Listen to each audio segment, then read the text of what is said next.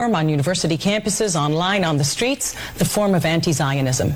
Anybody that does not accept the existence of the state of Israel, which Hamas in its charter, just like Mein Kampf, is committed to annihilating, to the murder of Jews, just like Nazis were committed to.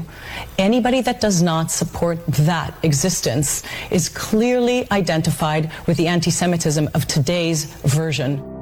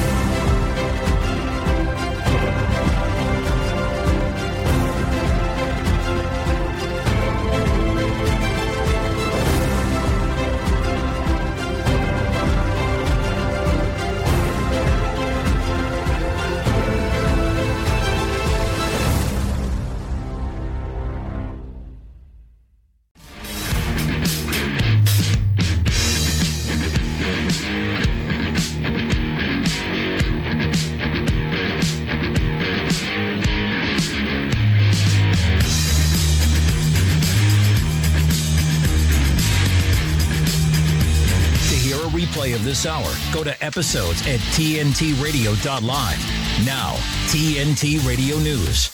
For TNT Radio News, this is James O'Neill. Aid deliveries began moving into the besieged Gaza Strip two weeks after the militant group Hamas rampaged through southern Israel, and Israel responded with airstrikes. Those deliveries came as Israeli forces have battled militants in refugee camps and carried out two airstrikes in recent days. Secretary of State Antony Blinken and Defense Secretary Lloyd Austin say the United States is ready to protect American forces or personnel in the Middle East should the Israel Hamas war escalate as they expect. Austin told ABC this week the U.S. buildup in the Middle East sends a message to adversaries looking to broaden the war. Recently, we've seen rocket and UAV attacks against uh, bases housing uh, our troops in Iraq and Syria. We're concerned about potential escalation in fact, uh, what we're seeing is a is the prospect of a significant escalation of attacks uh, on our troops and uh, our our people throughout the region, and because of that, we're going to do what's necessary to make sure that our troops are uh, are in the right uh, good position, they're they're protected, and that we have the ability to respond. Now, uh, this additional uh, deployment sends a, another message to those who would who would uh, seek to widen this conflict. As President Biden said earlier, and as you've heard me say, uh, if any group or any uh, country is looking to widen this conflict and take advantage of this very unfortunate situation that we see, um, our advice is don't. We maintain the right to defend ourselves, um, and we won't hesitate to take the appropriate action. Tesla sold 1 million electric vehicles in Europe in the latest major milestone for the Elon Musk led brand. Electric cars from the brand remain some of the most popular and best selling vehicles in the UK, with the Model Y topping the car sales chart in March of this year.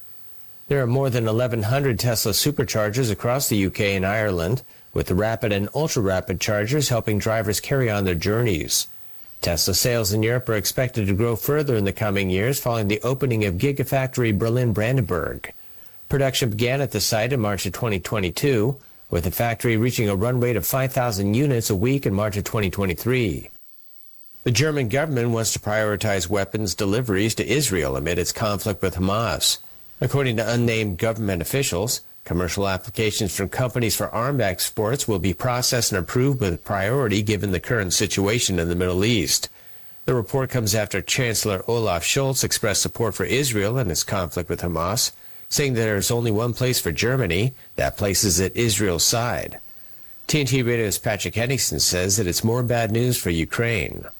Well, hardly a day goes by now where you don't see bad news for Zelensky in the headlines. And look at this latest article here and this report saying that Germany is rerouting some of its support away from Ukraine and over to Israel. So yet another main European sponsor that looks like they're kind of backing off of the Zelensky regime in Kiev. They don't want to be in the open-ended proxy war anymore.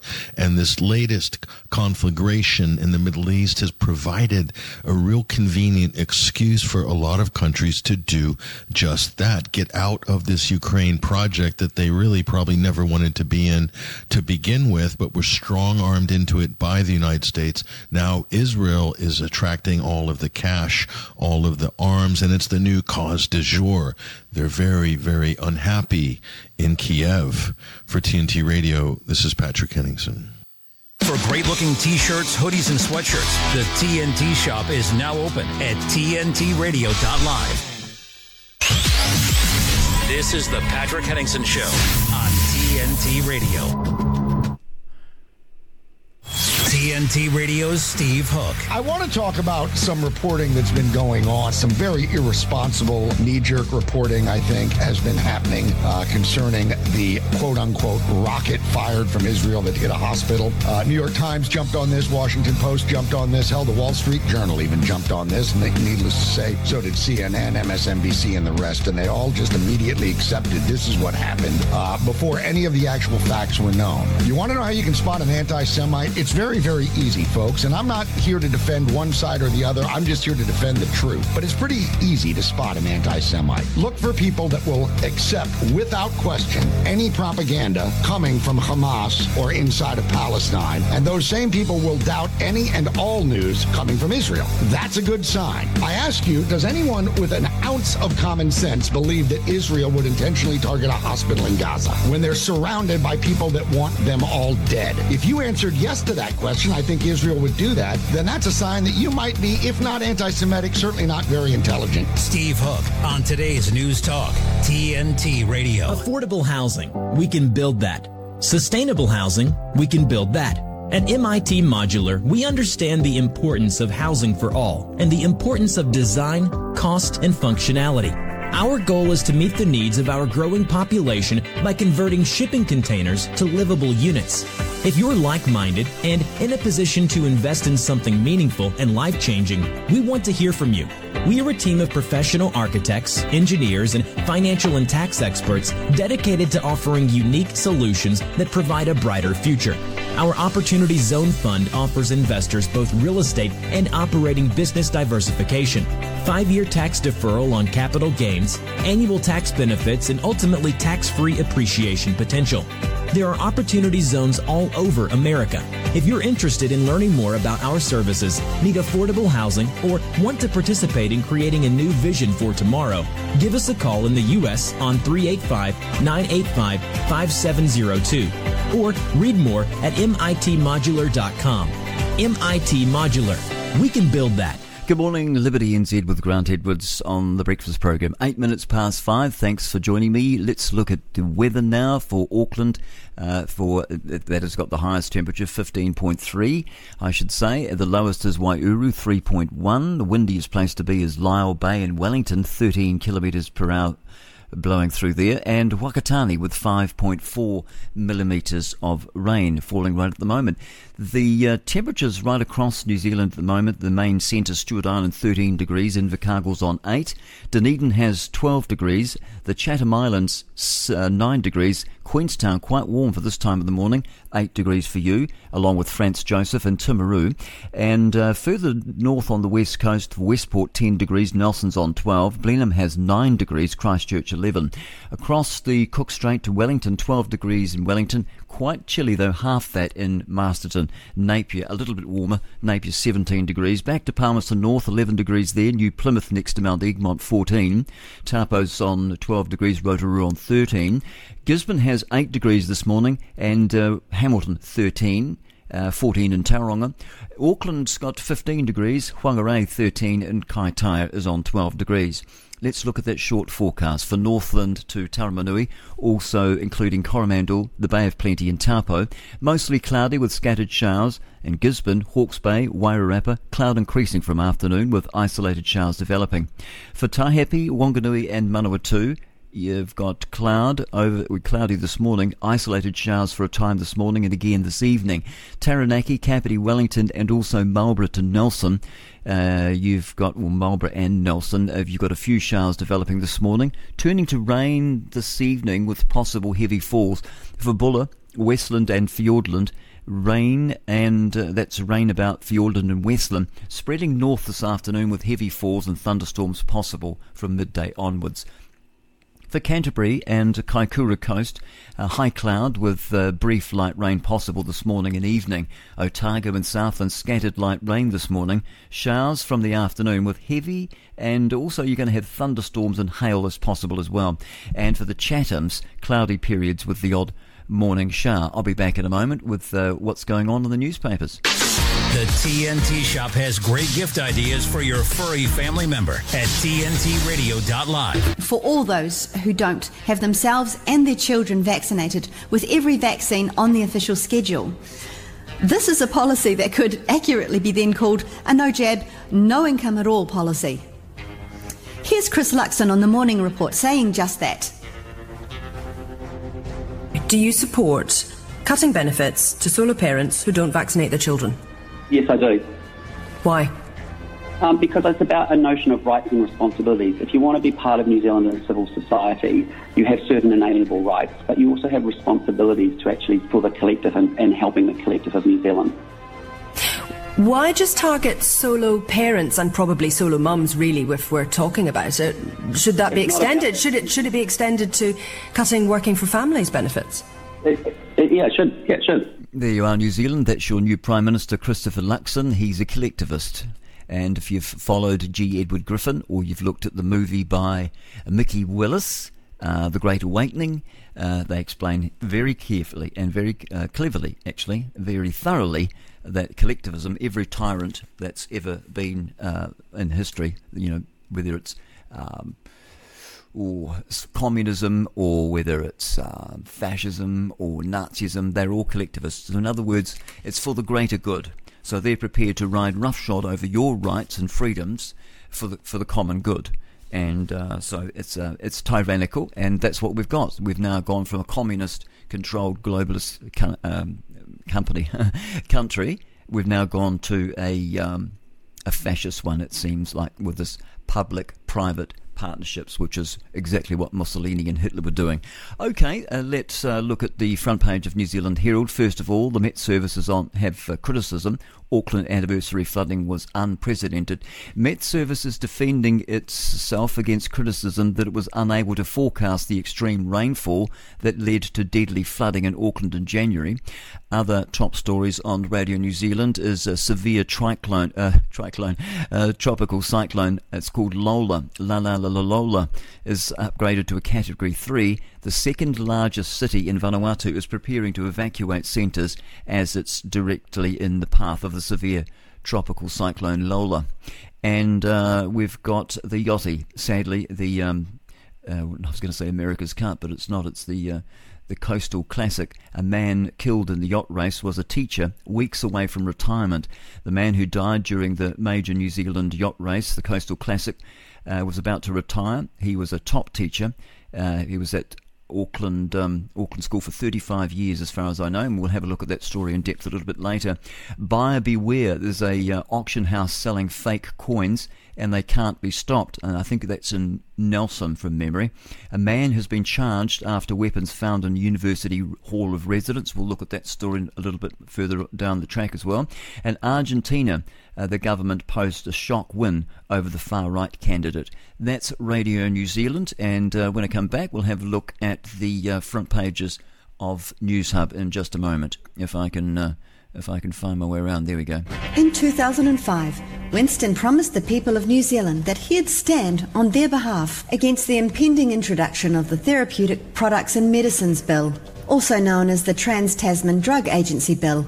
if he was elected into Parliament. Many people then gave Winston their vote based on this promise to stand against this bill. They trusted him to stand against regulations that were set to be applied to basic foods and vitamins, such as manuka honey or garlic extract. The public's position was that natural products like these shouldn't face the same regulations as pharmaceuticals.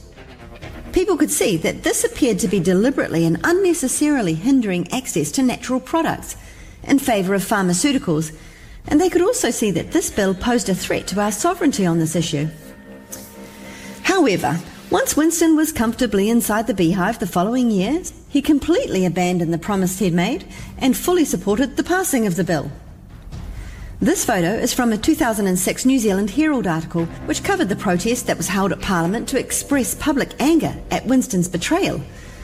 It shows a Health Trust supporter trying to hand Winston Peters the emails from Kiwis who opposed the bill, but Winston refused to even acknowledge them, let alone read them. All right, quarter past five. Thanks for joining me. Let's look at News Hub now. The front page uh, main stories there. Uh, food and drink, don't want it.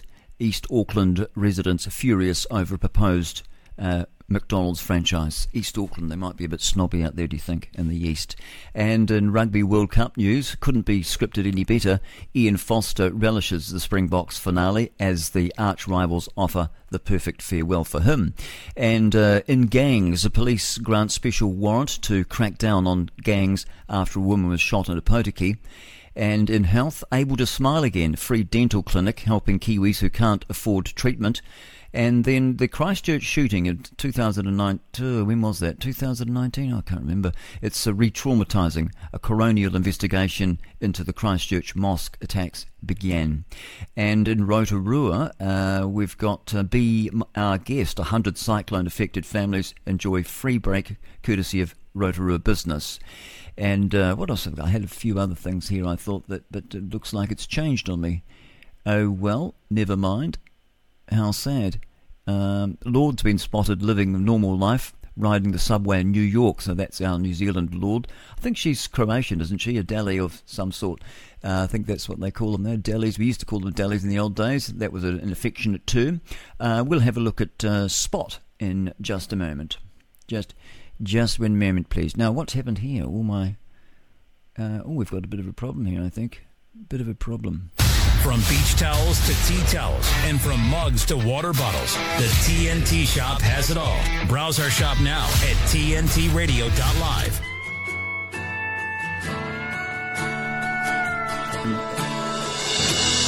Honey, why you calling me? And that is my problem. Uh, somehow, somehow or other, everything that I'm supposed to be playing is not not working. So I wonder what I can do there. I'm not too sure what I can do about that. I'll just try and play something else in the meantime. But I think I've got an interview here that might work. Uh, this was one that I had with Liz Lambert. While I go and sort out the problem at 17 minutes past five, here's Liz Lambert, Auckland lawyer. Uh, she was the one to first break this, and I think this was like about three weeks ago. I noticed the media just did it last week about the exemptions in the health department. So the, the elite people in, in New Zealand Health were given these exemptions for the jab. They didn't have to get jabbed. So here's that conversation I had with Liz. Uh, good morning, Grant. I've got some shocking news for you from the health sector, from the Ministry of Health. Uh, there were um, 100, uh, sorry, there were 11,005 exemptions granted under Clause 12A of the vaccination orders. These were exemptions for operational uh, use, which had um, exemptions from getting the jab, uh, which the um, the company um, or the business under the PCBU had to apply for for their workers, right? Uh, so, so anyway, we had uh, a few weeks back, we got news that there'd been 11,005 of these exemptions that were granted. Uh, but when you get an OIA request, you get very, very little. Um, depends on on how wide your question is. So it's a difficult one to know how if you, you spread it your net wide or, or particular. But anyway, our our question in the first place was how many um, uh, 12A exemptions had been granted. And um, and and we got this answer back, 11,005. So then we sent another um, OIA off to the Ministry of Health saying, in what sectors were these, um, what sort of um, places did people get 12A exemptions? Remember, this was for only, only for workers under the orders. Uh, so we got, um, over the weekend, we got news back that all 11,005 were granted to the health sector.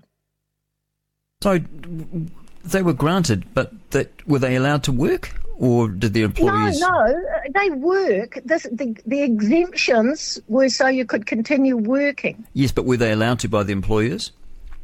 The employers applied for them. Oh, I see. Oh, okay. Very The good. the the um the actual um uh, clause twelve A were um if you if you go back and look at the vaccination order, remember we talked about everything that was under clause nine. No. Um, that, they, those ones under clause nine were pretty much said it all. You know, anybody, no worker in New Zealand, um, in uh, who was under an order, uh, should have been um, made to go and, um, uh, you know, I'm talking about, and especially the um, people who had small businesses, etc. So if you owned your own business, your own PCBU, and you can decide whether you want your um, your the, the workers vaccinated or not, right? Yeah, so you yeah. can just say, right, well, it's my. We talked all about this before, but this was a this was one where the where the employer said, well, you know, I have to have it for operational um, reasons because my business will close down, etc., etc. But you know, um, the thing is that the the exemptions must have been asked for to the to the PCBU by the worker. So it has to go through the PCBU. Can't just go it from has the to go through the PCBU. Ah, okay. Yes. There would have been Yeah. a lot of employers, though, PCBUs, that would have refused to actually apply, though. In the health sector, um, it depended on, I would say, it depended on who you were. Yeah. I reckon it was the pen pushers up the top. Well, a lot of people Actually. believe the, the COVID nonsense, and so they probably thought, well, I'm, I, I, I won't. Yeah, yeah, Yeah. yeah. But 11,005, you know, how many of those people didn't, um, you know, how many of those people were working away and didn't tell anybody else that they'd got the exemptions? Right? Oh, well, that, that was probably one of the rules. They had to keep quiet about it. Otherwise, they would have it slowed the whole been- program down. eh? Probably would have been, yeah. You don't tell anybody we Yeah. got an exemption. That's for interesting, isn't it? So that means, so now the cat's out of the bag. So they all Yeah. knew, 11,000 of them, at least 11,000 Yeah. knew that it was unsafe to Yeah. have it. Yeah. They didn't feel safe having it. And they were still working in the system with Hmm. exemptions. Blimey. Yeah. Well, no, terrible. it's, it, Shouldn't have to get an exemption. Of, I, I would say it's a case of who you know and how much you knew. But I mean, you shouldn't have to get an exemption because it's in the Bill of Rights.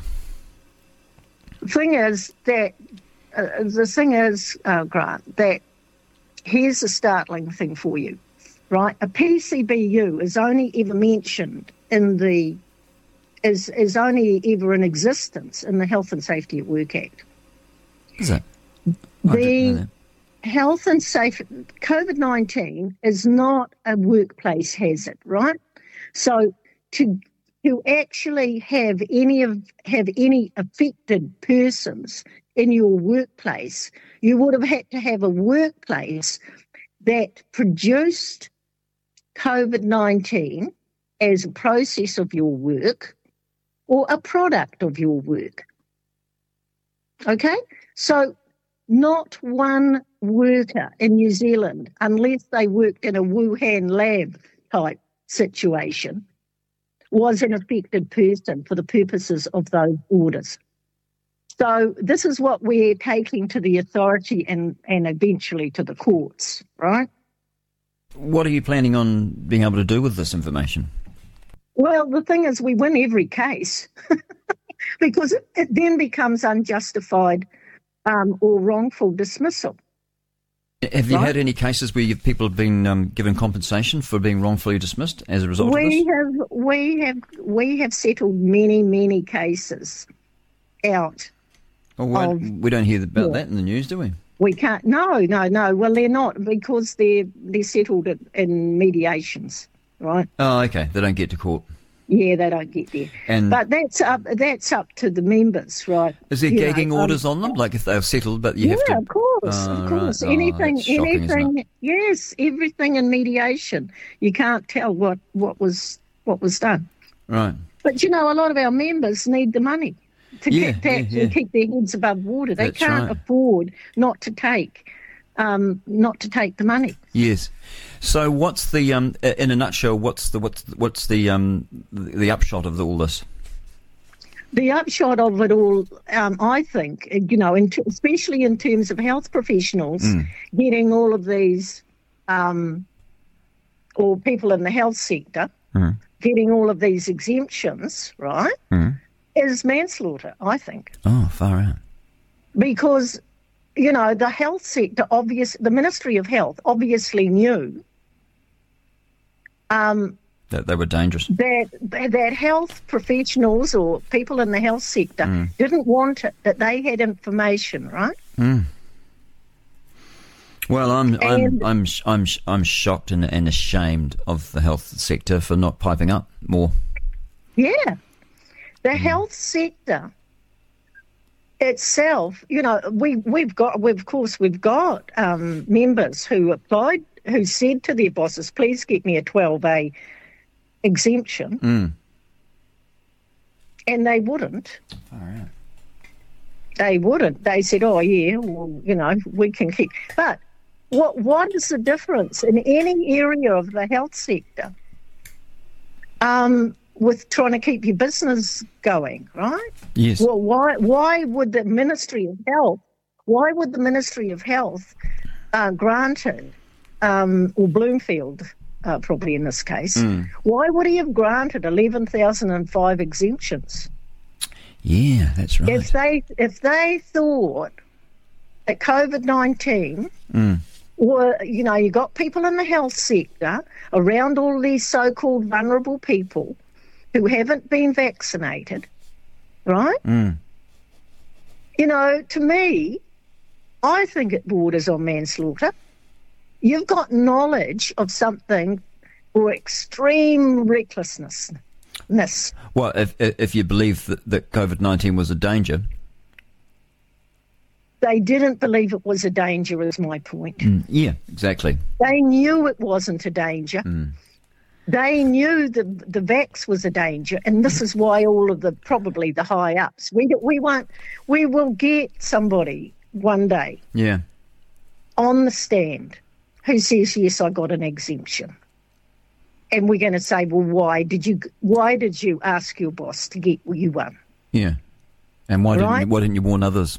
You horrible And person. why didn't you warn others?" Yeah, exactly. exactly. Thanks, Liz. Exactly. That's good information, eh? Yeah.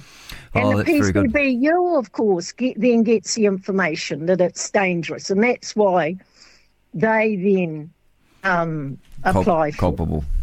Oh, they apply on behalf Oh, you. yeah. Yeah, exactly. Yeah. So, is the PCBU are they are they responsible as well as the person that's the, asking for it? the for not piping up? PCBU, uh, sorry, I shouldn't call people the employer anymore because these orders were, were aimed at PCBU, Yeah, right? The person in charge of the business. The person in charge of the business or undertaking. Yeah. So it's sometimes they're not employers, sometimes they're contractors. Yeah. right? So they might have subcontractors that then they said, okay, uh, like Fletcher's, for yeah. example, Yeah. you know, although they weren't under any orders. Mm. But, you know, um, the, Min- the Ministry of Health had tons of contractors, right? Mm. So in, in that case, the Ministry of Health is the PCBU to those contractors. And they said to those contractors, you're not coming on our you're not coming onto our thing unless you, um, you know, get people vaxxed. Yeah. Yeah. So, so it didn't just, it wasn't just employees. We got to think of the word PCBU. It's the only place it's it's actually um, used is in the Health and Safety at Work Act. Now, the rules in the Health and Safety at Work Act um, uh, regulate uh, uh, so the uh, the regulator of the of the Health and Safety Work Act is WorkSafe. Yeah, so yeah. we also got an OIA back from WorkSafe admitting that COVID nineteen is a public health issue, not a work rela- not work related. So if that's the case, you know, why did they grant the? Yeah, as you say, why did they grant grant those eleven thousand and uh, uh, exemptions and allow them to continue working in the public uh, in the health industry? Mm. Yeah, terrible. So good news. So for ba- us, isn't it? basically, we've you. got two we've got two agencies completely culpable, I believe. WorkSafe yeah, um, to all of the businesses, right? yeah, That they also forced to close down, and um, and the other is to um, you know as the Ministry of Health itself is a criminal organisation, as far as I can make out. good, great. We're speaking and with Bloomfield, the, he- the head Sharan. we. Yes, exactly. They, they all need to be wrapped, wrapped over the knuckles. Um, Well, I think I think jail is more appropriate. actually. yeah, yeah. Judicial uh, uh, jail. Uh, we're speaking no, with Liz no, they Lambert. don't go there through judicial review. No, it's a criminal. The, the New Zealand police got to be involved at some stage. Right. We're speaking with Liz Lambert, lawyer from Auckland. And um, how's the new digs, Liz? Enjoying it in the new house? Oh yeah, yeah. I went. I had to go over to Waiheke yesterday afternoon, help my my daughter um, take the children over for a holiday, and uh, I was meant to be back about I don't know half past five. Um, anyway, long story short, the lot, whole lot of people went over because it was nice at the beginning of the day. Yeah. and um, they brought us a silly little boat back um, to pick people up, and about 150 of us um, couldn't get on. So we had to Ah. wait another hour in the cold, then get back to um, get back to um, Auckland, and the and the trains aren't running. A and you have to get a, a bus, and then you have to get a plane, and then you have to Mm. get another bus. And in the end, I, it took me four hours from when I left my get home. daughter's house Ah, to gosh. get home. So Yeah, it's pretty I am poor, isn't it? really over Waiheke. But you are. But you're living in Auckland now. You're not on Waiheke, are you? Yeah, yeah, Yeah. Oh, that's better. Especially when you've got to do all those, um, you know, you've got to go, you've got court hearings and um, mediation, that sort of thing. It's all happening yeah, in Auckland, yeah, isn't it? yeah. It's um, yeah. I can be a lot more dangerous here. Yeah. Well, thank you very much, Liz. I hope to hear from you again soon. Okay, Grant. Thanks so much. Yep, nice talking Okay. to you. And that's Auckland lawyer Liz Lambert. It's half past five, and uh, in a moment we will have a look at uh, stuff and just see what's going on on their pages. I'll be back in a minute. Won't be won't be two ticks. TNT Radio's Steve Hook. I want to talk about some reporting that's been going on. Some very irresponsible, knee jerk reporting, I think, has been happening uh, concerning the quote unquote rocket fired from Israel that hit a hospital. Uh, New York Times jumped on this, Washington Post jumped on this, hell, the Wall Street Journal even jumped on this. And needless to say, so did CNN, MSNBC, and the rest. And they all just immediately accepted this is what happened uh, before any of the actual facts were known. You want to know how you can spot an anti Semite? It's very, very easy, folks. And I'm not here to defend one side or the other. I'm just here to defend the truth. But it's pretty easy to spot an anti Semite. Look for people that will accept without question any propaganda coming from Hamas or inside of Palestine. And those same people will doubt any and all news coming from Israel. That's a good sign. I ask you, does anyone with an ounce of common sense believe that Israel would intentionally target a hospital in Gaza when they're surrounded by people that want them all dead? If you answered yes to that question, I think Israel would do that, then that's a sign that you might be, if not anti Semitic, certainly not very intelligent. Steve Hook on today's News Talk, TNT Radio. Affordable housing, we can build that. Sustainable housing, we can build that. At MIT Modular, we understand the importance of housing for all and the importance of design, cost, and functionality. Our goal is to meet the needs of our growing population by converting shipping containers to livable units. If you're like-minded and in a position to invest in something meaningful and life-changing, we want to hear from you. We are a team of professional architects, engineers, and financial and tax experts dedicated to offering unique solutions that provide a brighter future. Our Opportunity Zone Fund offers investors both real estate and operating business diversification. five year tax deferral on capital gains, annual tax benefits, and ultimately tax free appreciation potential. There are opportunity zones all over America. If you're interested in learning more about our services, need affordable housing, or want to participate in creating a new vision for tomorrow, give us a call in the U.S. on 385 985 5702 or read more at mitmodular.com. MIT Modular. We can build that. 26 to 6, let's look at the stuff. Let's look at stuff. So just a few of the headlines, first of all, and then we'll go into a little bit more detail. Uh, unexplained death in Lower Hutt sparks a police probe. Police are investigating unexplained death in Lower Hutt, according to reports. And a woman missing after allegedly stealing a kayak. She's been named the woman who uh, stole the kayak, they say allegedly here, from a property north of Wellington uh, she was uh, seen entering the water. I'll just uh, have, uh, give you a few more details on that one there. Uh, she went missing after allegedly stealing a yellow kayak off the Kapiti coast on Saturday, and her name was 29 year old Michaela Liga from Otaki. no one was at home when staff visited the Otaki house where Ledger is, supposed to live. That went there on Monday. Uh, however, neighbours confirmed police had been seen there on Monday morning, and some heard an argument about a girl and where she was coming from the house two nights ago. The woman allegedly stole a two person uh, sit on kayak from the property in Raumati, that's north of Wellington, and was later seen entering the water in it. Uh, she was wearing a long sleeve red top and grey track pants and uh, carrying a white and pink bag. The person who reported the matter to police lost sight of the woman on the kayak at around 8:30 p.m. Uh, police, Coast Guard, and the Westpac rescue helicopter undertook a search until 12:30 a.m. Sunday morning, and uh, the resume they resumed that search at 8 o'clock. On Monday morning, police spokesman said. Uh, despite an extensive search by air, land, and sea, Ledger has not been located nor the two person kayak she was in. That's a bit sad, isn't it? That's a very strange story, that one there. Uh, unexplained death in Lower Hutt. I'll just go back and give you a few more details on that because they're, they're a bit uh, clipped, aren't they? Police are investigating an unexplained death in Lower Hutt. And uh, it's been reported that a person died at Hutt Hospital on Sunday, and the circumstances around the individual's death are still being investigated. Officers were seen at an address on Poole Street in Taita, Lower Hutt, Earlier on Monday, a guard was positioned around the property and outside, rather, uh, according to the New Zealand Herald. Uh, police say more information will be released further uh, as their investigation continues. And uh, weather models performed poorly for Auckland Storms review. And uh, so this story um, came out just yesterday.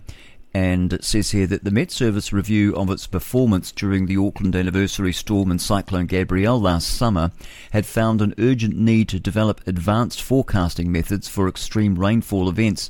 Four people died as a result of the Auckland storm and 11 during Cyclone Gabrielle, while between them the two events caused an estimated $9 billion to $14.5 billion in damages. The Auckland anniversary storm on January 27th was caused by a persistent line of thunderstorms with inherently weak predictability, making the forecasting of the event exceptionally challenging according to the review. The storm was uh, driven by a persistent northeasterly flow of subtropical air over the upper North Island. Within, and some would be saying, yeah, know, it was all directed, you know. Then you've got, yeah, I mean, are they conspiracy theorists? I don't know. Are they or not? Who knows? Give me a text on 021 732 423.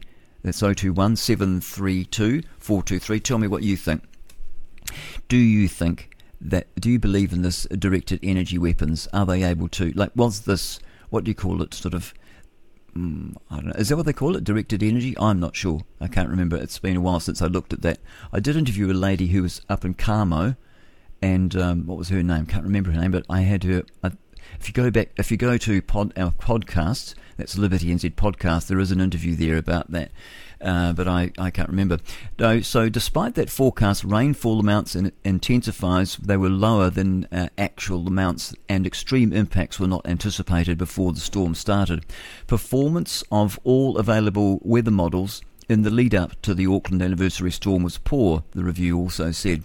The storm was a hybrid event with characteristics of both localised convective, and broad scale severe weather. Uh, as such, hybrid events tend to be forecast poorly. For Cyclone Gabrielle, the performance of the warn, uh, warning system in the Gisborne area was also poor. The forecasters improved on model rainfall amounts, providing excellent lead time for northern Gisborne, according to the review. I'm looking at a photograph here, and it just looks like muddy water. It's right. It's almost. It's halfway up the windows, so half the house is is flooded silt level, and just imagine it. Oh, it looks like it's silt. Actually, it's not muddy water; it's silty water. Good grief! It's just like like the house is stuck in a bog. Um, overall performance of the warning system in the Hawke's Bay area for the Gisborne cyclone was moderate, while lead time, start time, and duration in Hawke's Bay were all handled. The performance of both the models and the Met Service severe weather team was uh, weather team was poor with respect to the location of extreme rainfall amounts near Esk Valley. Conditions appeared to have uh, set up a very strong low-level flow of moisture over the Hawke's Bay, but forecasters did not have access to the tools that could have made them aware of the difference between that flow compared to the cooler and less moist flow over Gisborne. I don't know. What are they there for? Uh, it's interesting, isn't it? Because Ian Wishart, he um, he found that NIWA had been hiding information, historical information, that we've had much worse events. We've actually had events that are as bad, or if not worse, than what happened with Gabrielle, but they sort of covered it up. And the reason for that is the government wanted to blame it on climate change. So, change. Why is the government doing that? It, do you think they might be controlled by some sort of international, some sort of so-called global um, force, some sort of outside entity that's um, controlling our governments and our bureaucracy, possibly, could be. Anyway, so that's that wee story there with the models. A mysterious, now this is another headline, we're still on stuff.co.nz. Mystery person tried to use missing man's EFTPOS card. Hmm. So the EFTPOS card of an Auckland man who disappeared over a year ago was used by someone else after he was reported missing. John Mills, I remember that case. John Mills, 52 from Mount Roskill, has not been seen since early 2022. His car was last seen in the Waikato region. A spokesman said police continued to work hard to piece together what happened to Mills in the lead up to his disappearance from his Mount Roskill home. The police have issued a fresh appeal for sightings for Mills and his car, a blue Nissan Pulsar with the registration Yankee Delta 4731. That's YD 4731. Okay, so near the end of 2022, police they, they were, uh, identified several locations of interest in Waikato. This included an area off Cambridge Road in Hillcrest where a police specialist search team spent time searching. A house on Evon Street in Melville, Hamilton, was also searched by police during that time. Mills's sister, Melissa Adams, Mills was desperate to find out what had happened to her brother, I can imagine, and she said shortly after his disappearance, a man was seen on CCTV at a Hamilton petrol station attempting to use his EFTPOS card.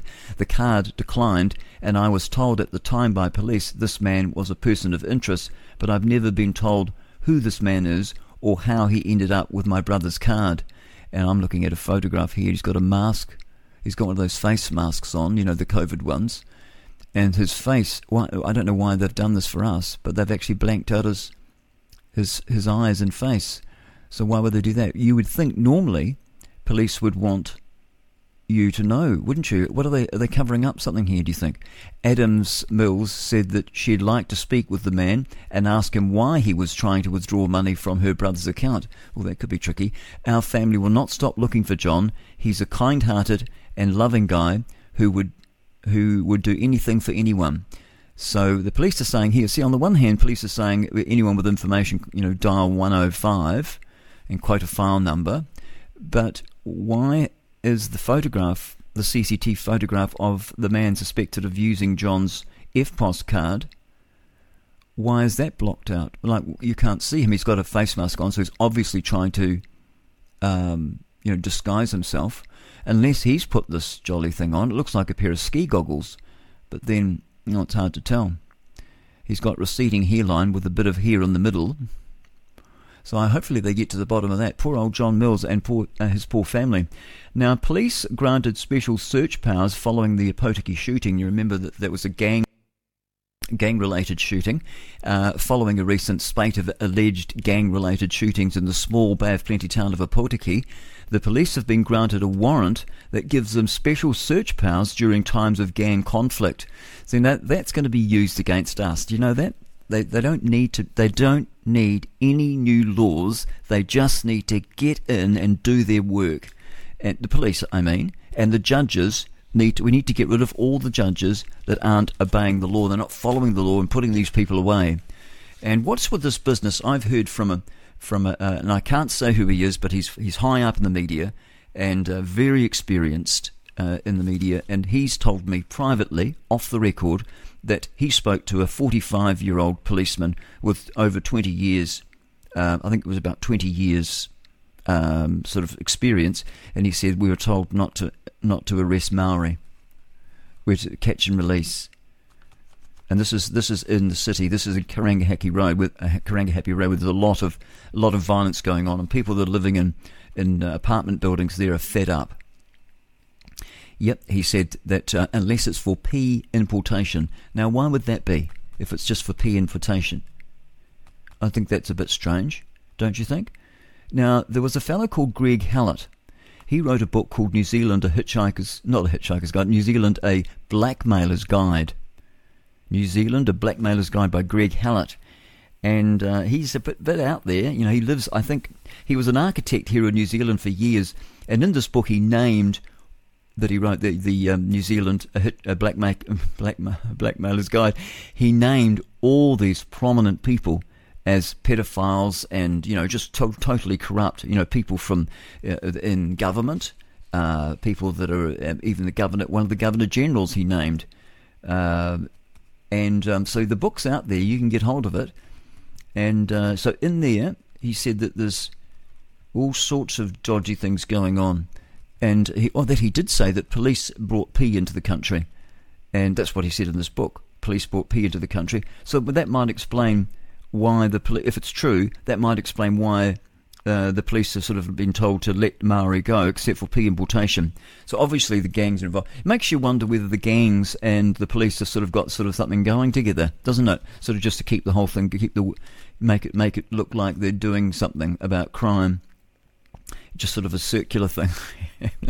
it's a bit like that in in um, in Thailand.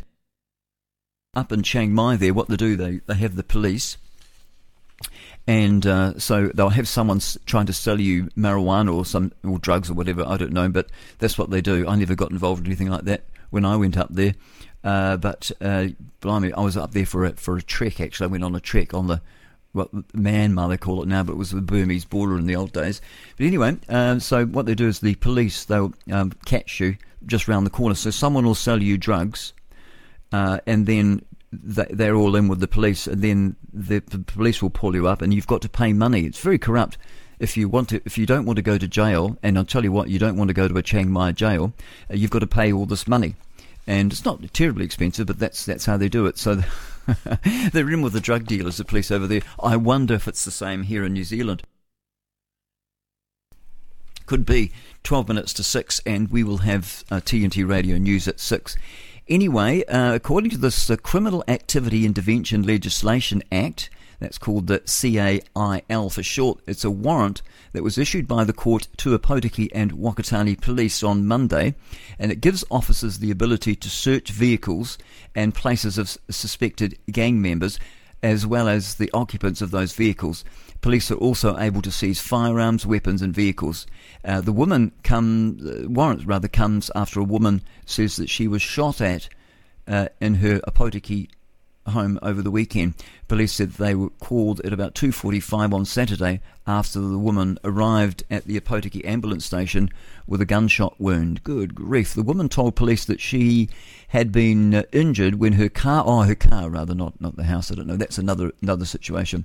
Her car was shot at and uh, was taken to the Whakatane Hospital in a serious condition. Police said that they conducted an operation in Tauranga on Monday morning in relation to the shooting and seized a vehicle of interest. Inquiries into the shooting are ongoing. However, police say that it appears to, the, to be linked to an ongoing conflict and tensions between the Black Power and the mongrel mob, the mongrel mob in um, or mongrel mob in Opotiki.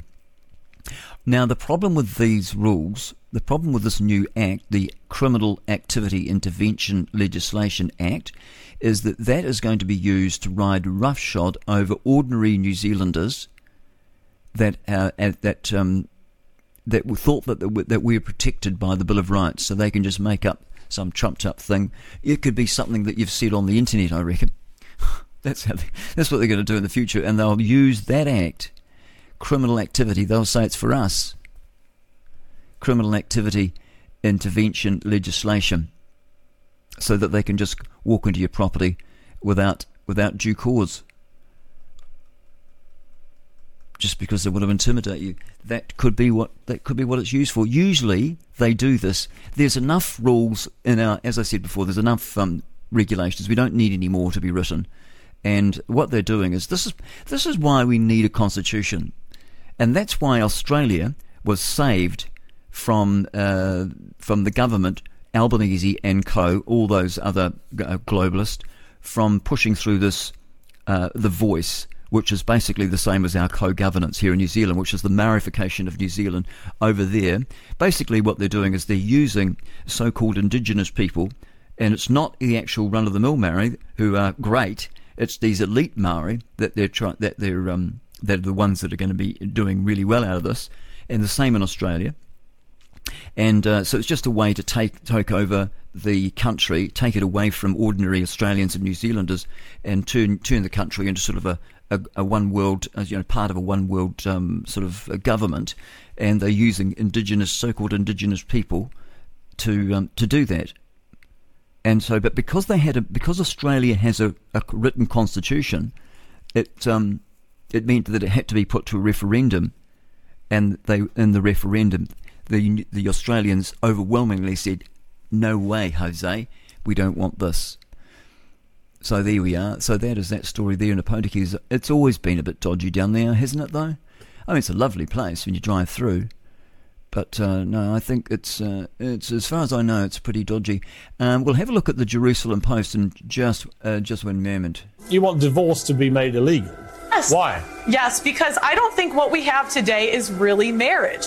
What is marriage? It's for better or for worse, for richer or for poor, in sickness and in health, till death do us part. That's what marriage is supposed to be. But feminists have ruined marriage for the people that actually believe in marriage. How? When there's a 50% divorce rate and the average marriage Why is that all eight down to the years. women, though? I, I, I didn't say that it was all down to the women. So why But what- what I- you're- you asked why I want divorce to be banned. Yeah. Can I finish Yeah. first? So I'm saying, you know, the people that believe in divorce go be in long term relationships. Leave marriage for the people that actually believe in for better or for worse, for richer or for poor, in sickness and in health till death do us part.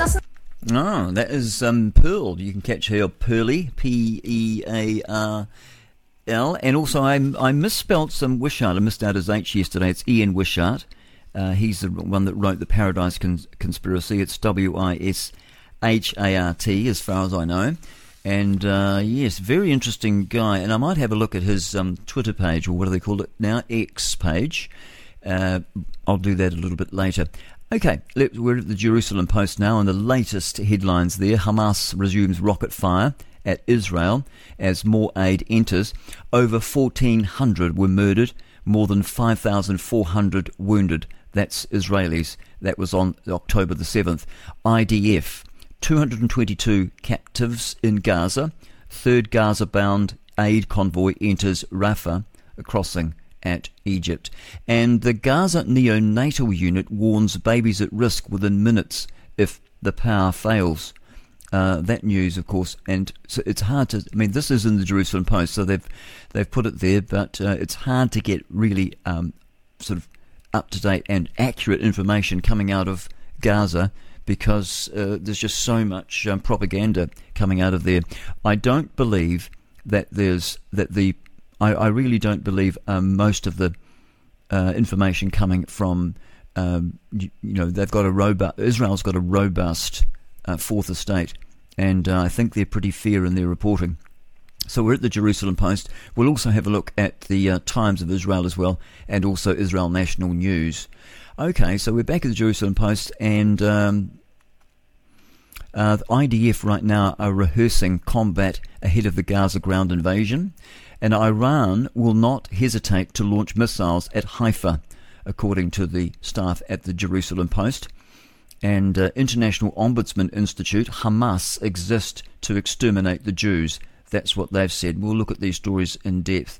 A squad of female IDF combat troops uh, is eliminated, has eliminated rather nearly, they're not eliminated, they've eliminated nearly 100 Hamas. So these women are pretty amazing. You see the photographs of them, don't you? Uh, some of those. Um, often people are just walking around, you know, they're in bikinis, these girls, and they're, they're strapped up with a semi-automatic or an automatic weapon over their over their over their shoulder.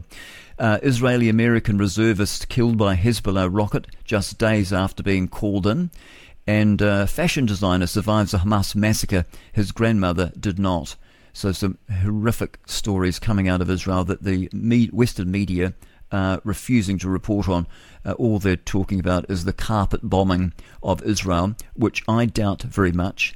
I do doubt that it's carpet bombing. I think that it's strategic bombing, trying to take out uh, senior senior people in the in Hamas.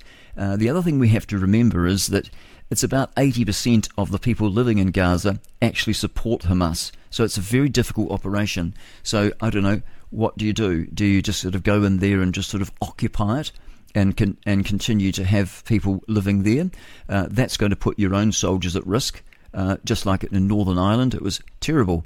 Uh, the, the, British soldiers were being shot at all the time, and uh, so an occupation would be like the Roman the Roman days, wouldn't it? When the Romans controlled uh, Jerusalem and Israel, it, you know, it's just really horrible.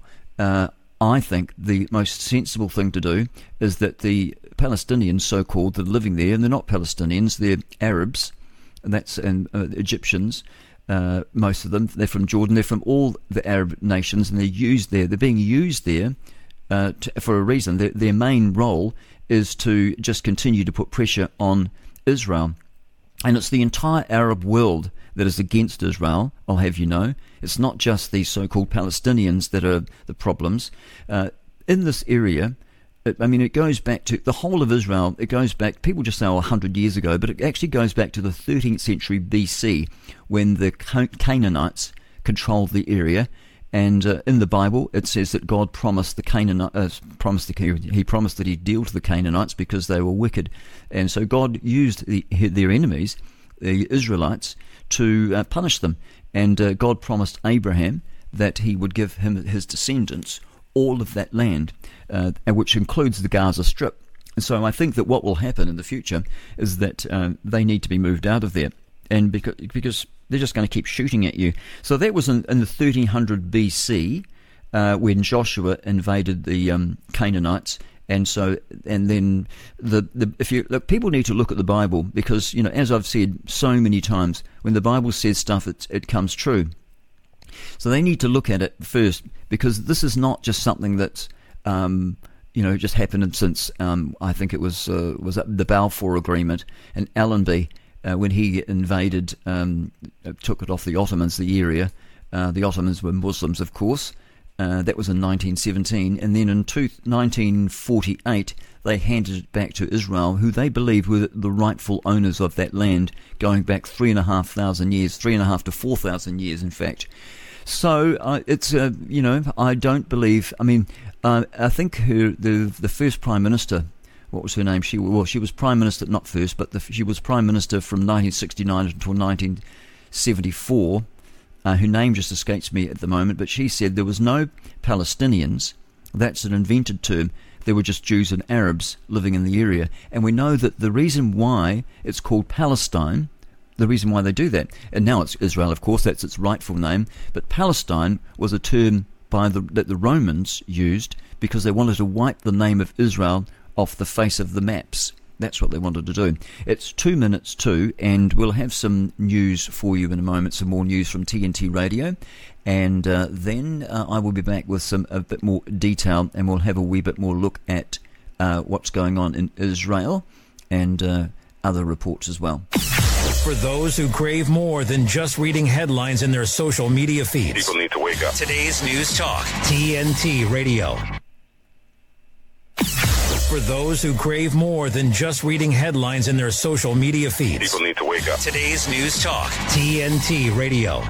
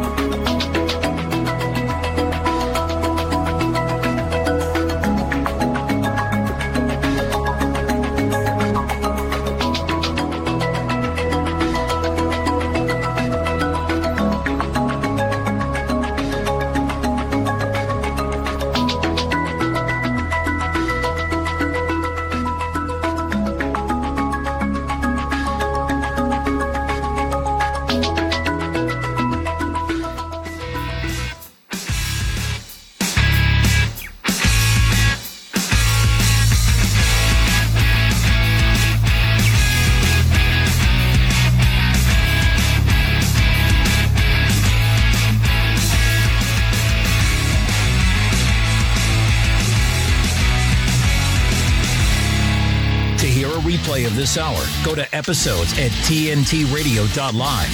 Now, TNT Radio News. For TNT Radio News, this is James O'Neill. There have been more Israeli airstrikes in Gaza, and more than 5,000 Palestinians have now been reported by the Gaza Health Ministry to have died in Israeli strikes since the Hamas terrorist attacks in Israel on October 7th. President Biden released a joint statement with the leaders of Canada, France, Germany, Italy, and the United Kingdom, welcoming the release of two American hostages from Gaza, reiterating the right of Israel to defend itself and urging Israel to protect civilians. President Biden also spoke again with Israel's leader regarding that call with Prime Minister Benjamin Netanyahu. The White House said the leaders affirmed that they will now be continuing flow of this critical assistance into Gaza. President Biden expressed appreciation for Israel's support in helping accommodate the release of two American hostages. That release happened Friday. President Biden spoke with the mother and daughter by phone before departing for his most recent vacation in Delaware. The administration being held hostage by Hamas in Gaza, or how many of the 10 are already dead. The percentage of homicides involving people under 35 in London, which appear to be linked to drill music, remains high. From April of 2022 to March of 2023, according to Statista, there were 112 homicides in London, and at least eight of them appeared linked to drill music disputes. In the year up until March of 2022, the figure was 11 out of 124, and between April of 2020 to March of 2021, it was 18 out of 119, compared to 18 out of 144 in the previous year. Over the past four years, between 25 and 36 percent of homicides involving people aged under 35 had a connection with drill music. Ousted House Speaker Kevin McCarthy has warned there may be terrorist sleeper cells hiding in the U.S. and waiting for the order to strike during the unprecedented illegal immigration at the southern border. A record breaking. When we're looking, it's going to be an uphill battle, but if you simply look at what's the chaos right now, a wide open southern border, I'm concerned about a cell sitting inside America today. We just caught 18 people just last month on the FBI terrorist watch list coming across our border. More than 160 have done it this year, a record breaking. When we're looking around the Middle East and the uprisings popping up around Europe and others, they could be sleeper cells right now in America, but this administration hasn't done nothing to change what's happening on the southern border. We got government funding where our troops wouldn't be paid. Russian President Vladimir Putin said on Wednesday that the strike on a Gaza hospital that left hundreds dead should serve as a signal both to the Palestinian armed groups and Israel to end the hostilities. Speaking to journalists at China's Belt and Road Forum in Beijing, Putin described the powerful explosion that rocked Al Ahli Arab Hospital as a tragedy and a terrible incident.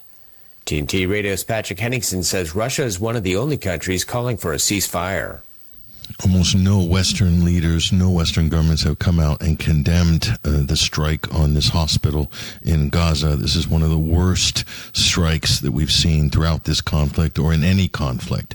And it seems strange that the IDF has changed its story twice. They initially came out, boasted about it, then deleted the tweet, and then made up another story that Hamas uh, fired a rocket and blew up its own hospital. It's like we're getting Nord Stream 2 pipeline vibes here but it's good to see at least one country coming out and calling this a genuine humanitarian disaster, but really a war crime as well. And that's, of course, Russian President Vladimir Putin. Few countries have come out calling for a ceasefire. Russia's one of them, but nobody else is doing it. This is very strange. And it's left a lot of people scratching their heads thinking, do people want more war? Is this the new normal? For TNT Radio, this is Patrick Henningsen. Should it be compulsory to be vaccinated in this country, and that is New Zealand? If you ask my personal opinion, yes, we should be. It should be compulsory. It saves lives massively. Are you talking to your government partners about compulsory vaccination? Well, look, uh, that's for the Minister of Health and others to to, to uh, determine. of course, this conversation will go on. Well, that is Winston Peters, and that was in an interview on the Morning Report. And uh, so you can see that uh, what he's saying, what he was saying in the lead up to the campaign, uh, which got him back into Parliament. Uh, is it? I'm not sure if he's back into Parliament. We won't know until the third of November. But he certainly uh, has. He, he will, well, he will be in the Parliament, but perhaps not in the government. That's probably what more like to the point. Six minutes past six, and uh, right, let's have a look at the weather, shall we? First of all, the extremes. Auckland is the highest. Hunua recorded 15 degrees right now at uh, six minutes past six. Lowest is in Masterton, 4.4. That's quite chilly for the whole country, Masterton. It's always cold there, though. Uh, normally, it's always very cold. I don't know why.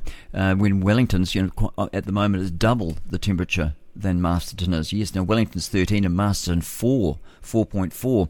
The windiest place to be is Wellington, though, in Lyall Bay, which is often windy, 30 kilometres of wind now, and Hamilton is the wettest uh, in the whole country, 1.6 millimetres. The temperatures across the main centres, uh, we've got the 13 degrees in Stewart Island, Invercargill's on 9 degrees, Dunedin has 12, uh, what have we got? Ham- uh, Chatham Islands 9 degrees. Queenstown is also on 9 along with Timaru. Cross to the west coast, Franz Josef 8 degrees. Further north to Westport 11 degrees. Nelson's also on 11 along with Christchurch. Blenheim has uh, 10 degrees and across to Wellington now in the North Island uh, 13 degrees. Masterton 4 as we said earlier. Napier 6 degrees. Palmerston North 11. New Plymouth 14. Taupo 12 along with Rotorua.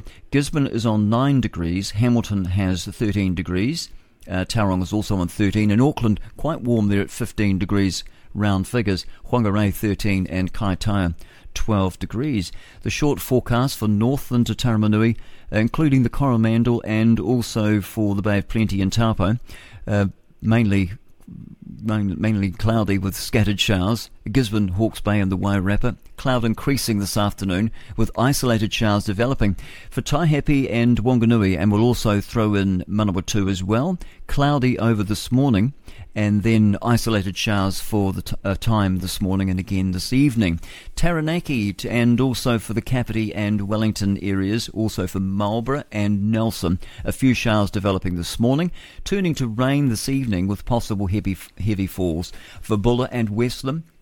Also, Fiordland, rain about Fiordland and the Westerland area, spreading north this afternoon. Heavy falls and thunderstorms possible from midday onwards. For Canterbury and Kaikoura Coast, high cloud with brief light rain, possible, possibly heavy uh, this morning and evening. And Otago and Southland, scattered light rain this morning. Showers from the afternoon, some heavy with thunderstorms and hail possible. And finally, for the Chatham Islands, the odd shower in the morning. Okay, uh, in a moment we'll go back to the newspapers and we'll look at a little bit more in depth. It's almost nine past six. There is no doubt this was a tragedy at the hospital, but there was this rush to judgment based on a one-sided story from a whatever the opposite of a reliable source is. And that's what was so disturbing about Tuesday. And like I said, because there hasn't been a follow up, a kind of series of accountability, um, I'm worried that it could keep happening. Let me ask you the big picture question. Do you think this is based on a, a bias in the media against Israel? Is it just laziness? What, what's the reason? I think it's it's more about laziness. It's more about a rush to report whatever is new. After, after all, the word news has the word new in it. There's always a desire to get out whatever you're hearing most recently. But you know, I do think it's important to analyze the Israel part of this. Israel is not perfect. The IDF is not perfect. Uh, I've questioned Israeli officials on live TV in the past. Uh, they deserve scrutiny. But Israel is a functioning democracy with a vibrant press. And I think in some ways, perhaps Israel's held to a much higher standard than sources on the Gaza Strip, for example. I think that might be part of the problem. Okay, now that was Abram. I think his name was Dan Abram. Is the um, he's the host, and the guest there was Brian Stelter, and that's on News Nation. Very interesting. Okay, uh, let's uh, just before we go back to New Zealand papers and look at them in a little bit more depth, we'll just continue with the Jerusalem Post. So we talked about the Hamas; they were resuming their um, rocket fire at Israel. You would think that they. They're incredible, aren't they? Uh, over 1,400. No, we talked about that earlier. I'll just uh, see if I'll just click on that story and give you a few more details. This is the live updates that are coming out of uh, Israel, according to the Jerusalem Post and it says that sirens, this is just recently, sirens sounded in the Gaza border town of Nir Oz over a suspected infiltration of a hostile aircraft from the strip on Monday. Uh, so which is today for us here. That was an hour ago. And Field said that no International Ombudsman Institute Hamas exists to exterminate Jews. Field said that he I don't know who Field is. Where does it say that? Uh, doesn't actually say, just sort of starts off with saying Field. Field said that he would like to visit Israel to stand with you and to stand with the great democracy. So I don't know whether they must have some sort of a problem with their website there. Anyway, uh, we'll just move down and see what else uh, we've got here. The terrorist group Hamas operates at an unimaginable level of evil, is sponsored by Iran, and exists to exterminate the Jewish people. That is that's that's where that's my take on it. And why? And this, but this isn't being reported, is it, in our media here in New Zealand? So it exists to wipe out the um, wipe out Israel. Do you know I experienced that when I was a little boy at school in primary school? I think I was in my second year. Was I? Hmm. How old was I? Um, yeah. Well, I was about seven, I think, and it was during the Six Day War, and we were sitting in class and I distinctly remember, and my father had talked a lot about Israel, and you know we were brought up, I was brought up in a Christian home, and uh, you know we believed that uh, God would um, that the Jews were God's chosen people. We believed that, and I guess you'd call our family we're Christian Zionists. I suppose that's what you call us. My father in particular, and he was very interested in prophecy. Uh, my dad and his father-in-law, my mum's dad, uh, they used to study together uh, quite a lot, and they did. Like, and Dad taught me just just in passing. We'd just be talking about things, and so anyway, I was sitting in this class, and this woman said the Jews uh, are filthy pigs, and they they should be pushed into the sea uh, because that is not their land. They've stolen it off the Arabs. She said she didn't use the word Palestinian. I don't think because I don't think that was really coined until Yasser Arafat. They coined he sort of coined the phrase Palestinian. Of course, we had the word Palestine, but not the word Palestinian. That was sort of an invented term, a bit like Aotearoa was invented here. I know that might shock some of you, but there's plenty of evidence to suggest that Aotearoa was an invented term by the Education Department and people like Henry Percy Smith. I think that's his name, Percy something anyway. Uh, so that's sort of a, sort of a sort of a romantic name that they'd given it and um, but Maori never used those terms. Um, they were quite different terms, and I've got a story on that, and I'll I'll uh, bring it to you at some stage. Anyway, let's get back to this uh, this wee story here. uh, there can be no false moral equivalence in the lawful and correct response of Israel to those who came to slaughter the Jewish people. Oh, yeah, I was telling you about my teacher. yeah, and she anyway, that's what she said. And um, fancy saying that. So she was trying to teach us little Kiwi kids sitting in school in Levin at Levin North School, trying to teach us and to hate the Jewish people. And so that's how it starts. And so they get in, they get into the education. They start with the kids. And Nonie Darwish, she said that when she, because she's a Christian now, but she was brought up. Her father was a um, a head of a terror organization, and they lived in Gaza. And she said at the Gaza elementary school, we were taught to hate the Jews. It's all based on hate. It's not like that for Israelis. I mean, now there's some Israelis out there that, that really hate what's going. They, they would like to kill Arabs because of what's happened, but that's not right. That's wrong, and many many Israelis would agree with me that that is wrong. They want to kill the terrorists because there are Arabs that are that are actually in the IDF. I think there's even Muslim Arabs in the IDF that are, are fighting against these terrorists. And but you know, it's it's interesting. It's it's. Um, she said that even though the, this is Nonie Darwish, she said this is one whose father was a, um, terrorist organisation who was killed by an Israeli Defence Force. They came to the house and they killed him, but she still loves the IDF because she knows that her father was a bad man. He was a terrorist, but then he's a bad man. Why? Because he's been trained by his parents and old elders to hate the Jewish people. And we've got something similar going on in this country with Maori. We've got a group of elites that are trying to indoctrinate young Maori to hate what they call Pakeha, to hate white New Zealanders. And they even hate other people from other tribes, according to one caller that sent a, a message to me. So there are this, this elite group of Maori that are uh, linked with our democracy, so called, with our government, especially the one that just went out. Don't know if it's going to be the same with the new one. I don't know. We'll have to wait and see. But they were linked, and they were sort of like it was almost like just sort of like an unholy alliance. But the, every every you know ordinary Maori who just want to get on with life and build a, future for their families and just get along and build a, build a great country, they are, they don't get any of the the money doesn't come back to them it goes to these rich iwis, so-called iwi, which is just a Maori word for tribe, but there's a, a corporate iwi, and so these people in the Maori party, I'm um, I'm very cautious about them. Anyway, so that's what's happening here in New Zealand. We've got the same sort of things. It's happening in every country in the world, and I think it's what the globalists are using. They're using uh, indigenous people, so-called indigenous, although there's a big debate as to whether Maori were, were the first people here. I think it's pretty clear that they're not, and the evidence for that has been covered up. There's lots of evidence to suggest that uh, there was plenty of other explorers that had come here well before Maori. Uh, so they're immigrants as well, aren't they? They're settlers, just like New Zealand, uh, the ones that came from the UK are settlers. I don't classify uh, our pe- the people that came out here in 1840. Ours, my family from came from the UK in 1842, I think it was, just after a couple of years after the Treaty of Waitangi was signed. Uh, up in Waitangi, there, uh, what was it there? Waitangi means water death, water burial, doesn't it? Waitangi, that's very interesting.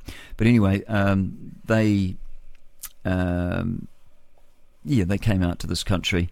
They didn't consider themselves to be immigrants. Uh, they weren't immigrants. They were settlers so I'm a descendant of a settler. I'm not a, I'm not a descendant of immigrants. You know, and when people come to New Zealand from the UK, they shouldn't really call themselves immigrants because, you know, New Zealand was actually settled by people from the United Kingdom, which is quite different from Europe. There were Europeans as well, but Europe, you know, the United Kingdom is not in Europe. And that's why I don't like being called a European. I'm of British descent. I'm a British New Zealander. That's that's my family. That's where I come from. I'm very proud of it too. And I'm not a white supremacist. not at all. My family were heavily involved in the Maori Postal Sunday School. And they spoke fluent Maori, better than many of uh, Maori today. They spoke it. Uh, one of my family was a member of um, a group uh, as I said, the Maori Postal Sunday School, my uncles, and you know, right up and, and my father. I don't think my father was involved, but our, our family from generations was involved in the Maori Postal Sunday School. And uh, one of them, as I was about to say, he was an interpreter in the beehive and he spoke very fluent Maori. And uh, so, you know, we, my, we come from a, a long line of working together with Maori people. But we've seen this change with the communist uh, infiltration of our systems here in New Zealand with the education department and uh, other, and you know, it's definitely the education department because you've got to get the little ones while they're young, don't you? So you can indoctrinate them. That's what's that's what's happens all over the world. The communists they get into the schools, they get into um, religions as well. They get into churches and seminaries to try and uh, pollute, really, just attach themselves to to these organisations because uh, yeah, well, that's that's how they get their information out. And so now you've got a whole generation of kids that are completely uh, brainwashed. Uh, unless they've got really good parents who have to deprogram their children. We used to deprogram our kids every time they came home from school, because and uh, so that's what you do. You can make sure you talk to your children. And I was very very blessed that my mother and father talked to, talked to us a lot. You know, so we we had such a, you've got to have such a good relationship with your children. My son, even now, will come and talk to me about things that my dad, my dad wouldn't even talk to me about, and I feel really honoured that he would do that, that he would come and share stuff with me, and I think my daughter's the same. But my son in particular, we've got a pretty close relationship, and uh, I love that. So that's important, isn't it, to build so that they can come to you and share things that are you know that are bothering them, uh, and you know the good and the bad that's why I think it's uh, just just so important. Anyway, okay, so we're back to Israeli uh, Post. I don't know how I got off onto that. Uh, the just a few hours ago, the IDF registers a hostile aircraft entering Israel from the Gaza Strip. Uh, that was also and also in Lebanon as well. And I think I might have mentioned that. Sirens sounded in the Gaza border town of Nir Oz. I did over a suspected infiltration of a hostile aircraft from the Strip on Monday.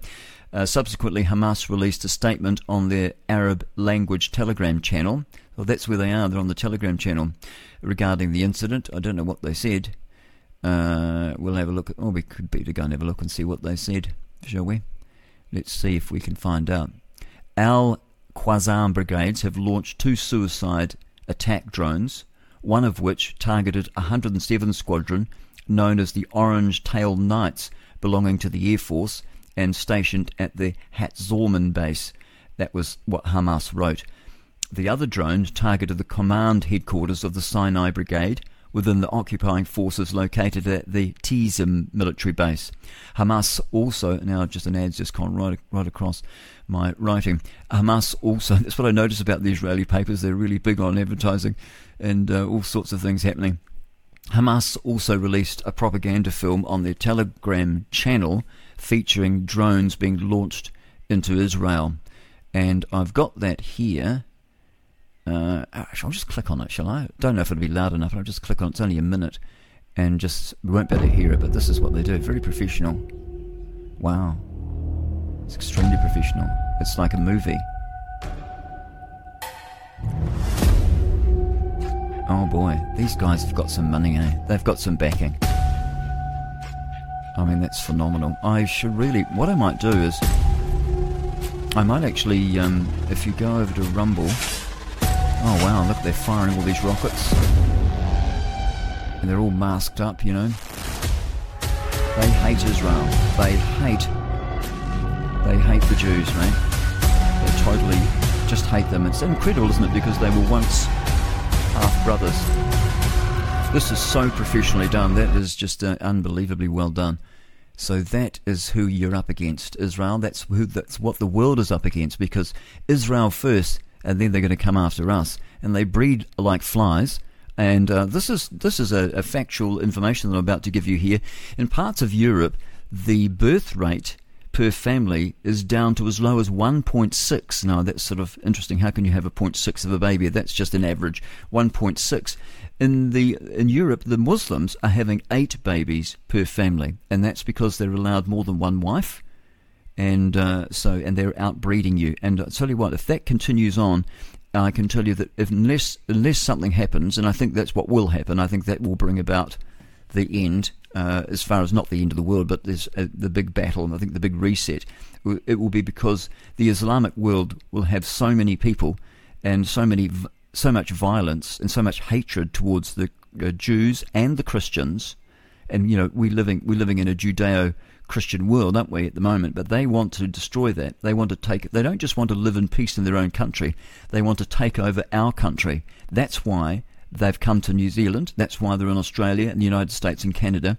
They're there to take the the Western world for Allah. They want to turn the White House into the Black House. And that's the truth of the matter. These people don't. Many of them just want to want to live quietly with you, but you don't know who they are do you? That's why I think that 50 years ago, New Zealanders should have been asked, who do you want us to um, uh, allow to come and live in this country? And we should not, we should not have allowed Islamic people to come into our country. I don't hate them, but I just think what we've done, we've actually, we have actually imported an army, and we saw it over the weekend, didn't we? We saw it there with the so Palestinian protest and that, but they're not Palestinian protests. They're protesting Hamas because the Palestinians support the majority of them, well and more than the majority, almost all of them support Hamas, a terror, terrorist organization. Why? Because they're taught it in their schools to hate the Jews, that the land does not belong to them, which it does. It was given to Abraham, Isaac, and Jacob, not Abraham and Ishmael, the um, the son of the uh, Egyptian handmaiden. So those people living in Gaza, they're pretty much well, they're they're actually they're descendants of Arab Jews. That's who because Ishmael was the father of the Arabs. It's twenty five minutes past six and you're listening to Liberty and NZ with Grant Edwards rabbiting on. But I'm just so uh, wow. I mean, that is very professionally done. That video, it's, it's their propaganda film featuring drones launched from Israel airspace and there's a whole heap of them here that the Israeli Defense Force have put up, and they've given it to the Jerusalem Post. So I'm reading this story from the Jerusalem Post. Uh, the IDF also said it identified a UAV uh, that had penetrated into Israeli airspace. They said that following the initial report of the alert in the Galilee region, the Israeli air defense fighters will intercept unmanned aircraft that enter Israeli territory from Lebanese airspace uh, from the maritime area of the Gulf of, of Qabar. That was according to an IDF spokesperson. So that is uh, very interesting. The Palestinians, not just Hamas. Uh, this is a story here on the J- J- Jerusalem Post. Uh, the Palestinians, not just Hamas, have declared war on Israel. This is an opinion piece. Uh, this is by Elza Pikler-Chalsky, and she says that uh, until a total Israeli victory over the Palestinians and the uh, surrender, uh, the understanding that they will, ha- they will have terms dictated to them, the conflict will continue. That's so true. I believe that too. Uh, in the initial days after the attacks against Israel in the south, the global community stood behind Israel, stunned and disgusted by the gory pictures that depicted the unprecedented levels of human cruelty in this century, the world stood with Israel against its enemies. Enjoying world support was a relatively new phenomenon for an Israeli uh, Israel that's used to being attacked by its enemies' rockets and then being told to de-escalate, hitting back with an uh, ambiguous proportional response that always seemed to be determined right after the Israeli attack and conveniently always found Israel guilty of using disproportionate response. Israelis were pleased with this newfound support, but missed a fundamental mistake that many countries, new organizations, and even the Israeli government missed.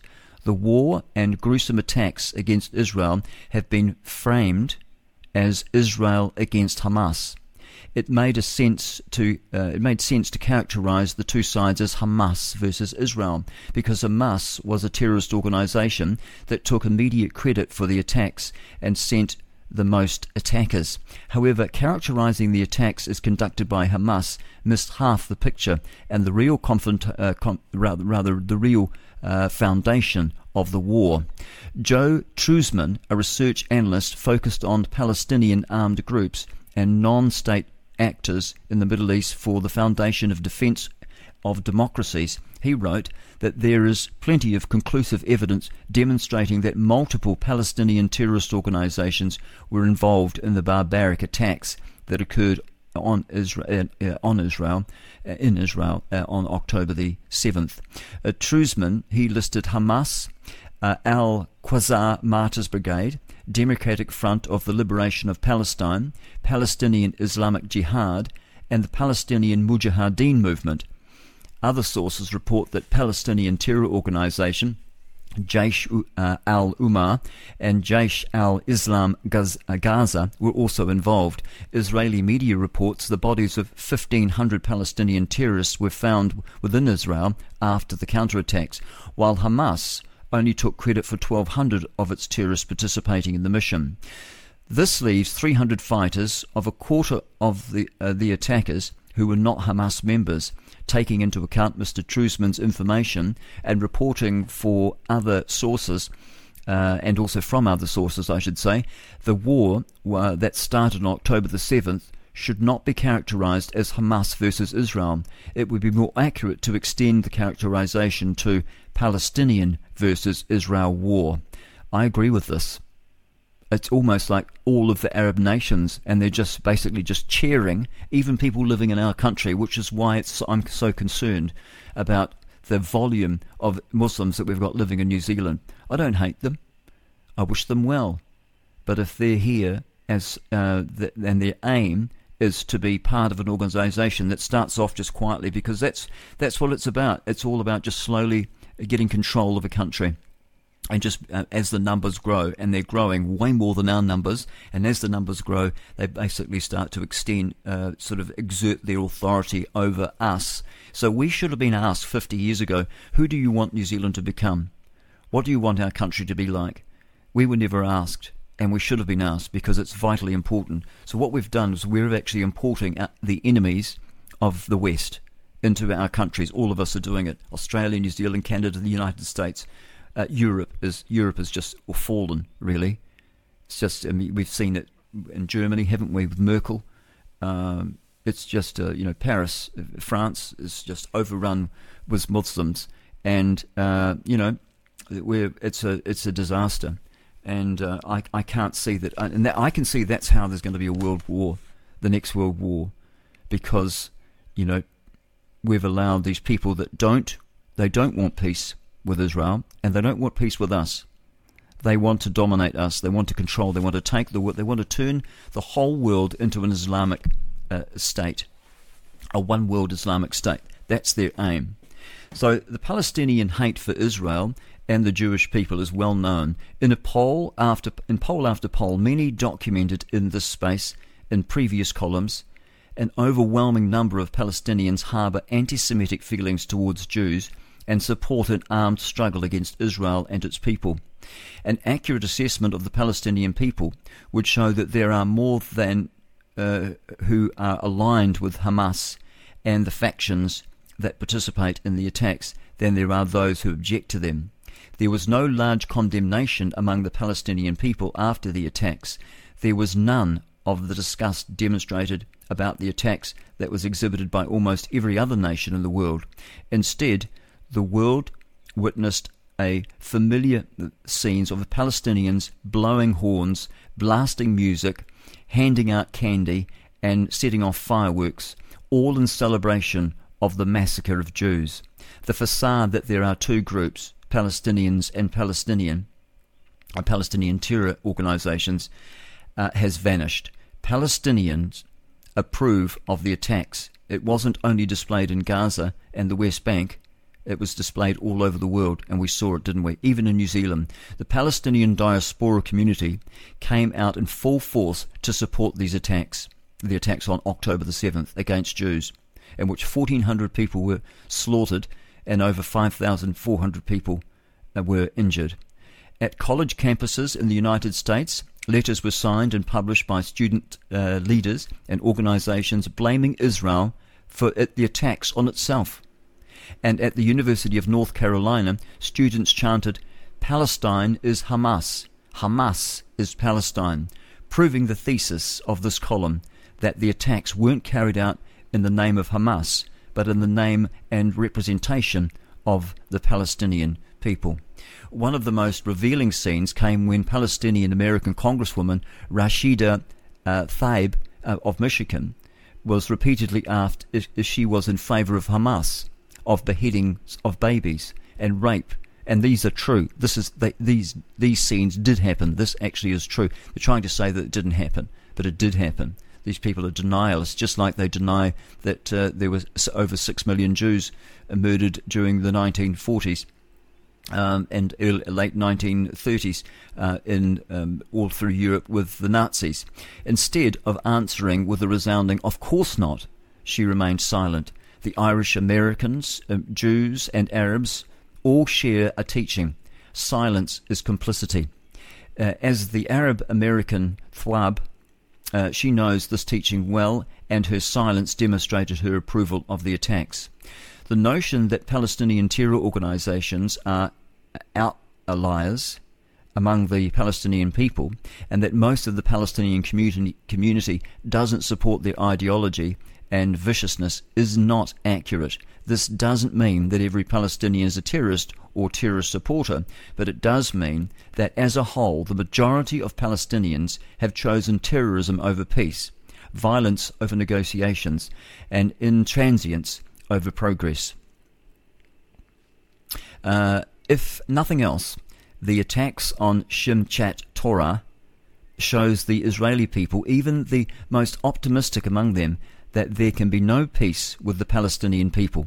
Moving forward, Israel must recognize the foolishness of entering a peace deal and end the Israeli uh, Palestinian conflict.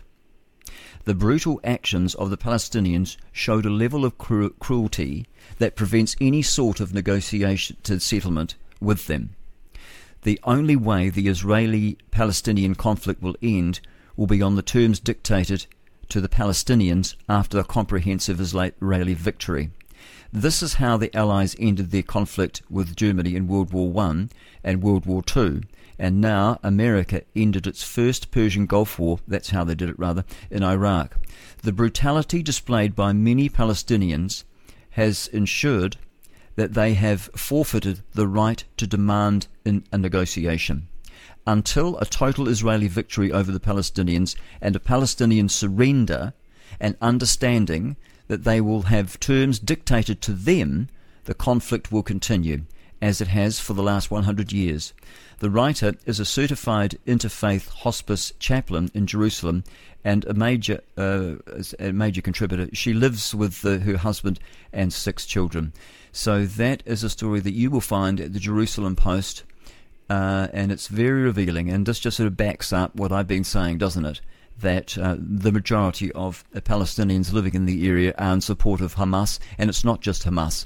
There's many groups there, lots of them not just one. Uh, I think what what do we read? Twelve hundred. Hamas admitted they had twelve hundred fighters, and uh, there was but there was three hundred extras. So where did they come from?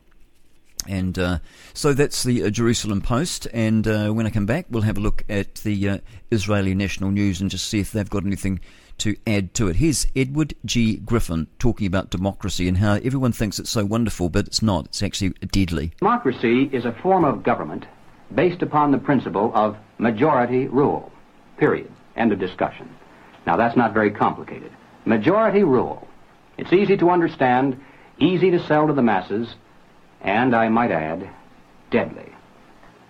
For example, what would you call a lynch mob? That's majority rule. There's only one dissenting vote, and he's at the end of the rope. Now, that's pure democracy in action. Now, but wait a minute, you say. The majority should rule, yes, but not to the extent of destroying the rights of the minority. And now, ladies and gentlemen, we are no longer describing a democracy. We are speaking of a republic. A republic is a limited democracy. It's a form of government based upon the principle of limited majority rule. Limited so that the minority, even a minority of one, can be protected against the whims and passions of the majority. And how do you protect the minority from the majority? You write down a set of rules on a piece of paper. You say, this we can do, that we cannot. At the top of the paper, you write the word Constitution. And then everyone agrees to follow the rules no matter what the temptation. And when you're finished, you've created a constitutional republic. 22 to 7, and you're listening to Liberty NZ. My name's Grant Edwards, and that was G. Edward Griffin. Now, I'm at the Israel National News uh, news page. It's very difficult sometimes to actually get information out of it. This article just came out two minutes ago. The Shin Bet and Israeli police they published a joint statement this evening summarizing the results of the investigation so far into Hamas massacre uh, of 1,400 people in the southern Israel on October the 7th. Uh, Simchat Torah. The investigation revealed how Hamas encouraged the murder of men, women, and children of all ages, as well as the taking of hostages back to Gaza. From the interrogation of six terrorists who were captured in the wake of the massacre, it was discovered that Hamas offered significant financial incentives to anyone who successfully kidnapped an Israeli, uh, with abductors promised $10,000 and a free apartment. The detainees also stated that the instructions were to kidnap elderly women and children and to, and to clear the houses and kidnap as many prisoners as possible. One detainee described how he shot a dog in one of his victims' houses, another, and I saw a video of that. Another, uh, not that particular one, this one was out in the out in the yard. Another described how he and a fellow terrorist grabbed a 15 year old girl from her home and took a selfie with her uh, before putting her on a motorcycle to Gaza. One detainee said there was a body lying on the floor. I shot her. The commander shouted at me why I was wasting bullets on her body. Uh, we finished killing, and then before we finished, we burned down two houses with their occupants inside. The Shin Bet said that the interrogations revealed that the terrorist forces that raided the communities in southern Israel received clear and explicit instructions to kill and kidnap civilians, including elderly women and children. I think I've just read that, uh, but it's repeated it. Uh, in addition, the senior commanders of Hamas hid in bunkers in Gaza while sending their men to kill and be killed or be captured in Israel. All of the terrorists, and we also know that many of them were on drugs. I've got a photograph of one of them here. They're so young.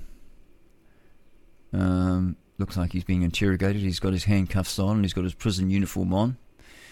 Doesn't look terribly happy, but he's not beaten up or anything. Like you know, he hasn't got sort of bruises all over them, like he was, like they do in New Zealand. You know, they end up end up uh, coming out to the cameras with um, uh, bruises all over you. Uh, anyway, so I've just got a wee bit more to add to that. I think I have anyway. What does it say here? Uh, all the terrorists in their Shin Bet investigations have detailed information about the morning of the raid and the massacre in the Israeli towns, and also provided valuable information that was had already been used and will continue to be used to attack military targets in the Gaza Strip. The security forces of the State of Israel will settle accounts with all terrorists who participated in the massacre on 710, October the 7th, the Shin Bet and police said in a statement. And uh, so, wow. So there's just, that just gives you some idea. And our media are not really reporting on this, are they? They definitely, definitely are not. Uh, now, IDF, they have raised the number of confirmed hostages to 222. And uh, I'm just looking at a few other headlines here. Uh, the next step is coming soon. Now, this is Gallant. He says, I'll just skip to the site. They're also very tricky to get around these websites. Lots of things here. Defence Minister Yoav Gallant, he recently completed, this just came out a couple of minutes ago, he recently completed a tour of the Ashdod Navy Base where he conducted a situation assessment of naval operations. He also toured and the shores of Israel's southern border together with Navy Commander Vadam. Oh, oh sorry, I think I guess it's VADM. VADM. That must be some kind of a um, sort of commander that I'm not sure what that means. His name is David Saar Salama, and he held discussions with the troops stationed in the area. Minister Gallant uh, he commended the troops for neutralizing dozens of terrorists and thwarting infiltration attempts from the Gaza Strip because they're still at it. This is what the people think it's just Israel bombing, carpet bombing, you know, as, as some people are saying, which is absolutely untrue. They're strategically bombing, and to make it omelette, eggs need to be broken. But the Israeli Defense Force is in no way uh, they are they are the best of the world when it comes to fighting against terrorists without uh, tr- with, and harming as few um, innocent civilians as possible. Um, he said, "I have just um, patrolled our coast together with the men and women of the Israeli Navy." And they are people who fought the, in the attack conducted by Hamas two weeks ago. I don't know why they keep saying Hamas all the time because it's more than Hamas. I suppose they're sort of the ruling body there, aren't they? They struck, I thought it was the Palestinian Authority, it used to be called the PLO, the Palestine Liberation Organization, uh, and then they changed it to the Palestine Liberation um, Liberation Authority, and that was when Yasser Arafat, and he was a bloody murderer, you know, just a absolute cold-hearted killer. That fellow, he's the one that really coined the phrase, phrase um, Palestinian. Before then, it was just Jews and Arabs. Uh, these are the people who fought the attack conducted by Hamas two weeks ago. They struck uh, the terrorists and their boats, and then participated in the combat uh, taking place on land, according to Gallant not quite if I follow that. These young soldiers and their excellent commanders performed their jobs in an impressive manner. It sounds all very sort of, it's all very rah rah, isn't it? They're trying to, you know, sort of garner support for for, for the, what they're doing, uh, and you can understand that. Anyway, we'll read on. It says they did an excellent job. Uh, keep that they did an excellent job. Keep preparing for our operation. It will come soon. I think people are getting itchy feet. They want to go in. They want to go in and they want to they want to sort out these terrorists once and for all. And I believe the the only right right thing to do is basically just to go go in and take full control, rebuild Gaza, and uh, create employment for people that want to stay and live in peace, and the ones that don't have to go. They've got to go and live in a Muslim country. They'll be happy there. But apparently they're not. They're only happy when they're living in a Western country. They want to live in a Western country. Why is that? Why can't they be happy living in their own country? That's what I'd like to know.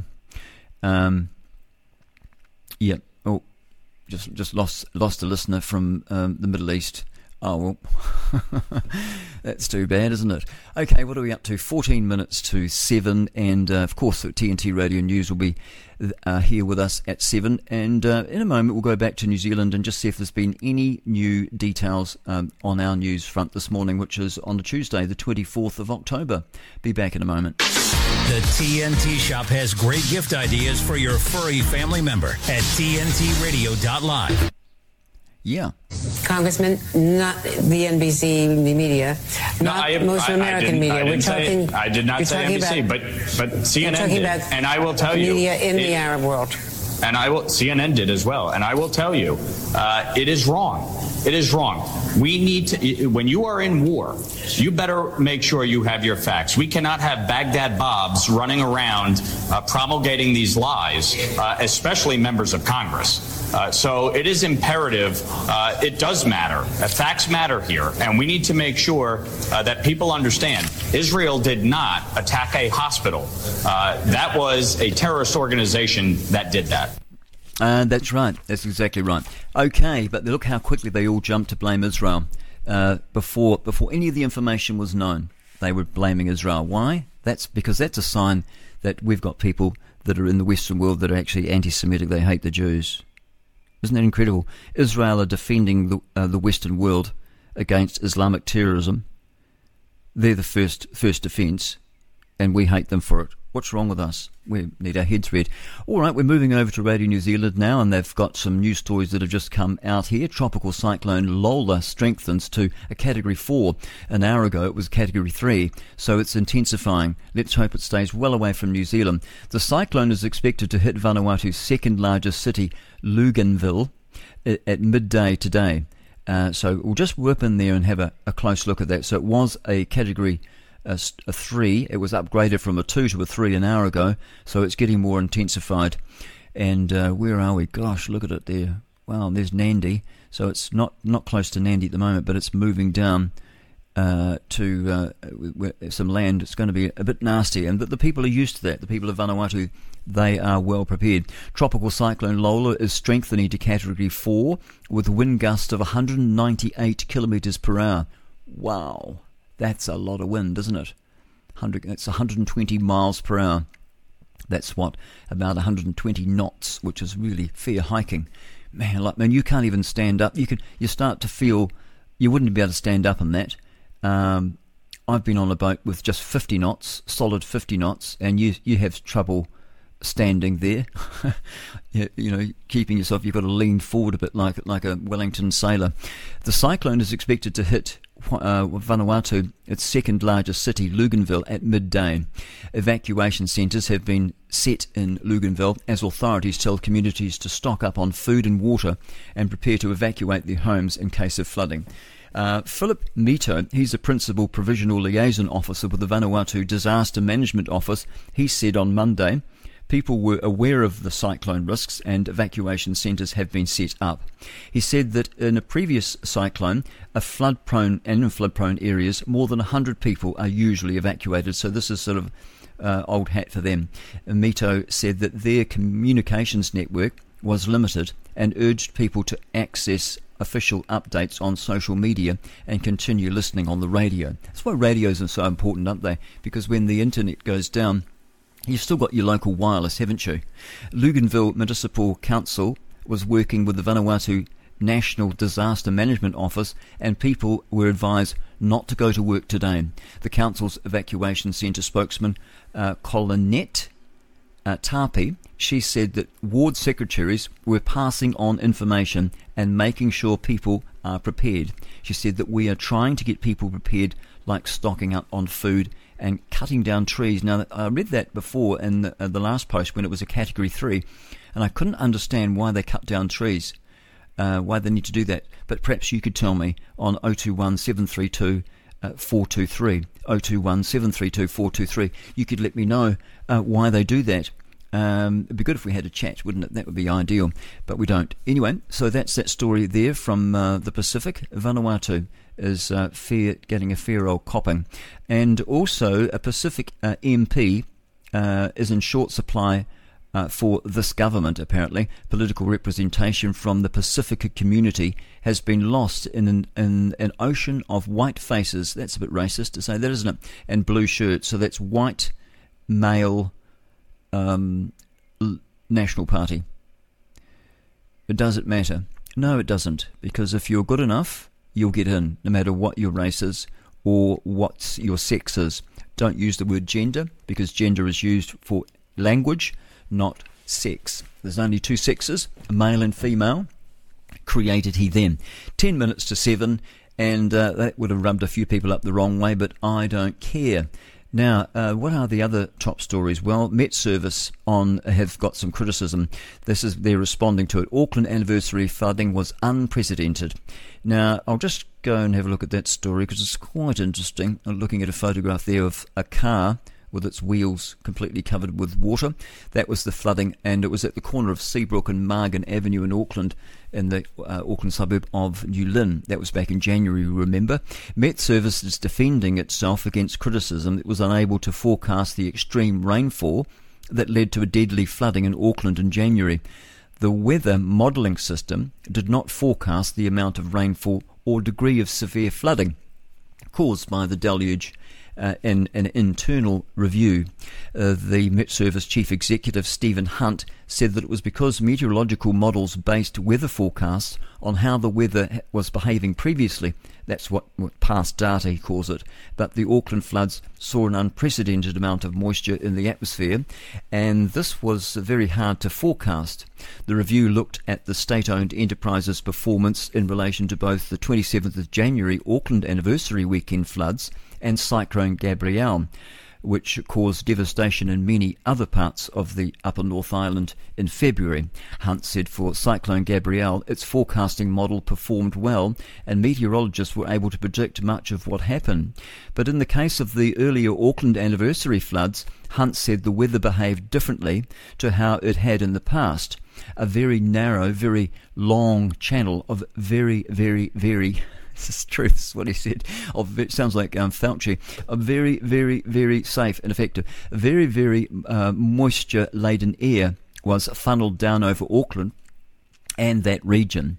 That was very, loves the word very, hard to predict exactly what the weather phenomenon was or phenomena was going to be. but uh, more importantly, exactly where it was going to land. It was not.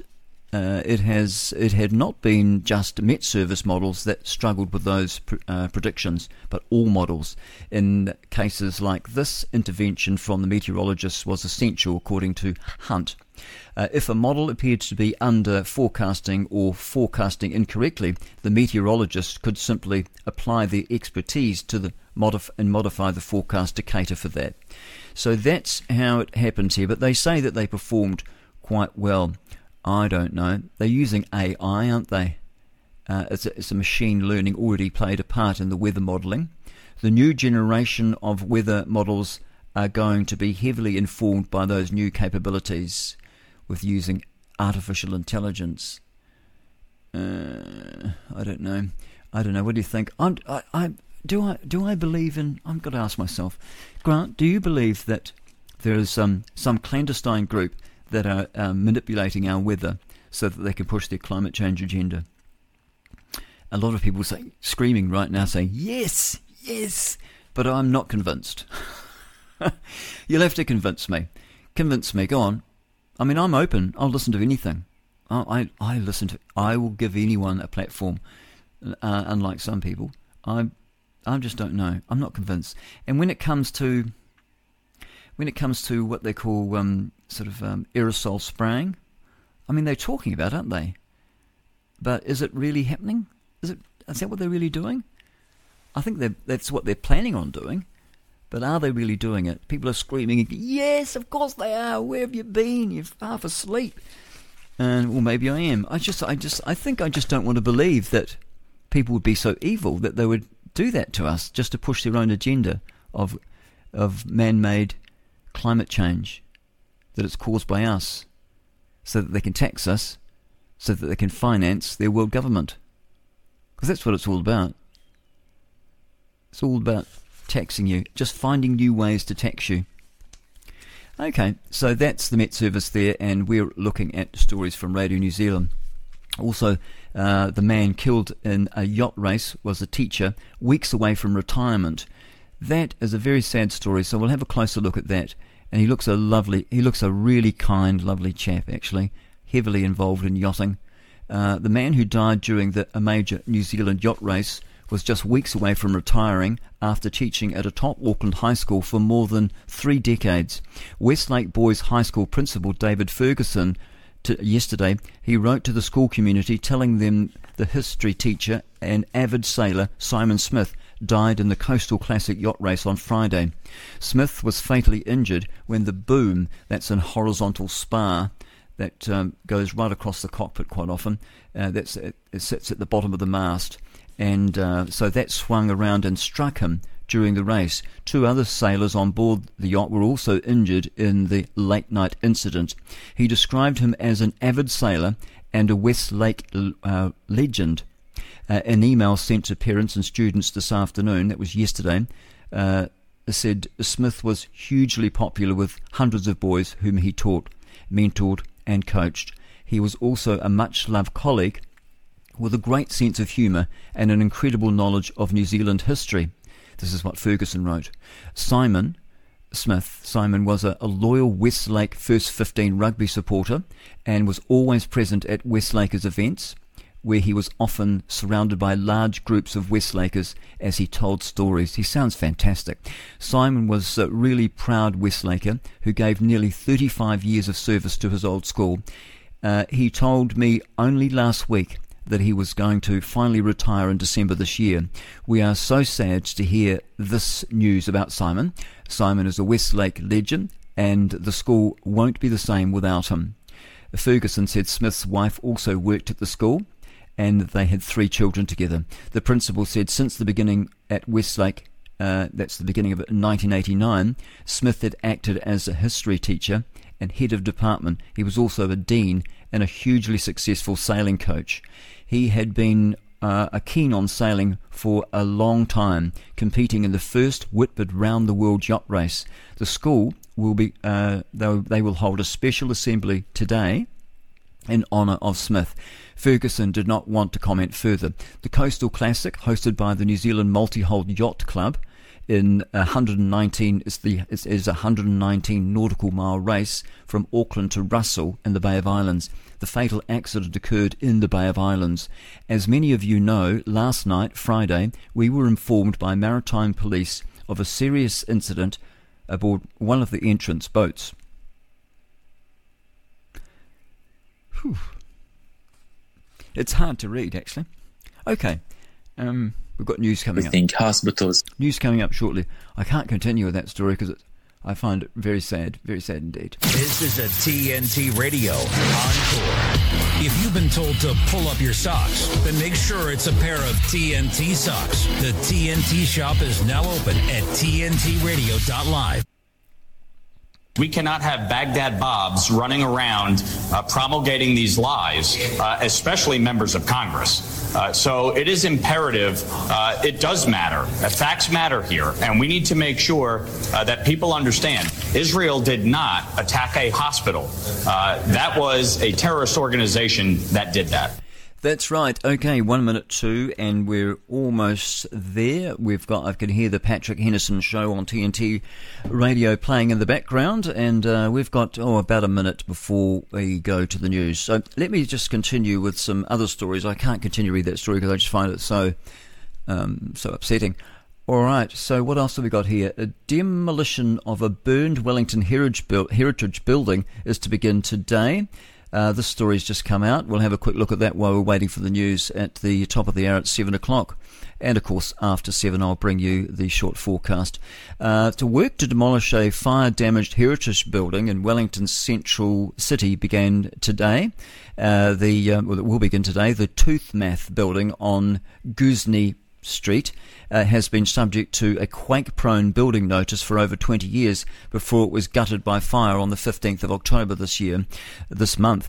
Uh, the building sat empty since 2019 and had gradually been overrun by tagging, vines, and uh, also squatters as well, whole heap of squatters. And that was uh, just off Cuba Street in the car park. A spokesman for Wellington City Council said that the structure had been stabilised with scaffolding and a cordoned block uh, blocking southbound traffic access to Ghuznee Street was lifted on Monday. So boy, oh boy, I'm just looking at some picture of a fire. Okay, so here's some um, TNT Radio News now, and we'll be back with some weather in just a moment.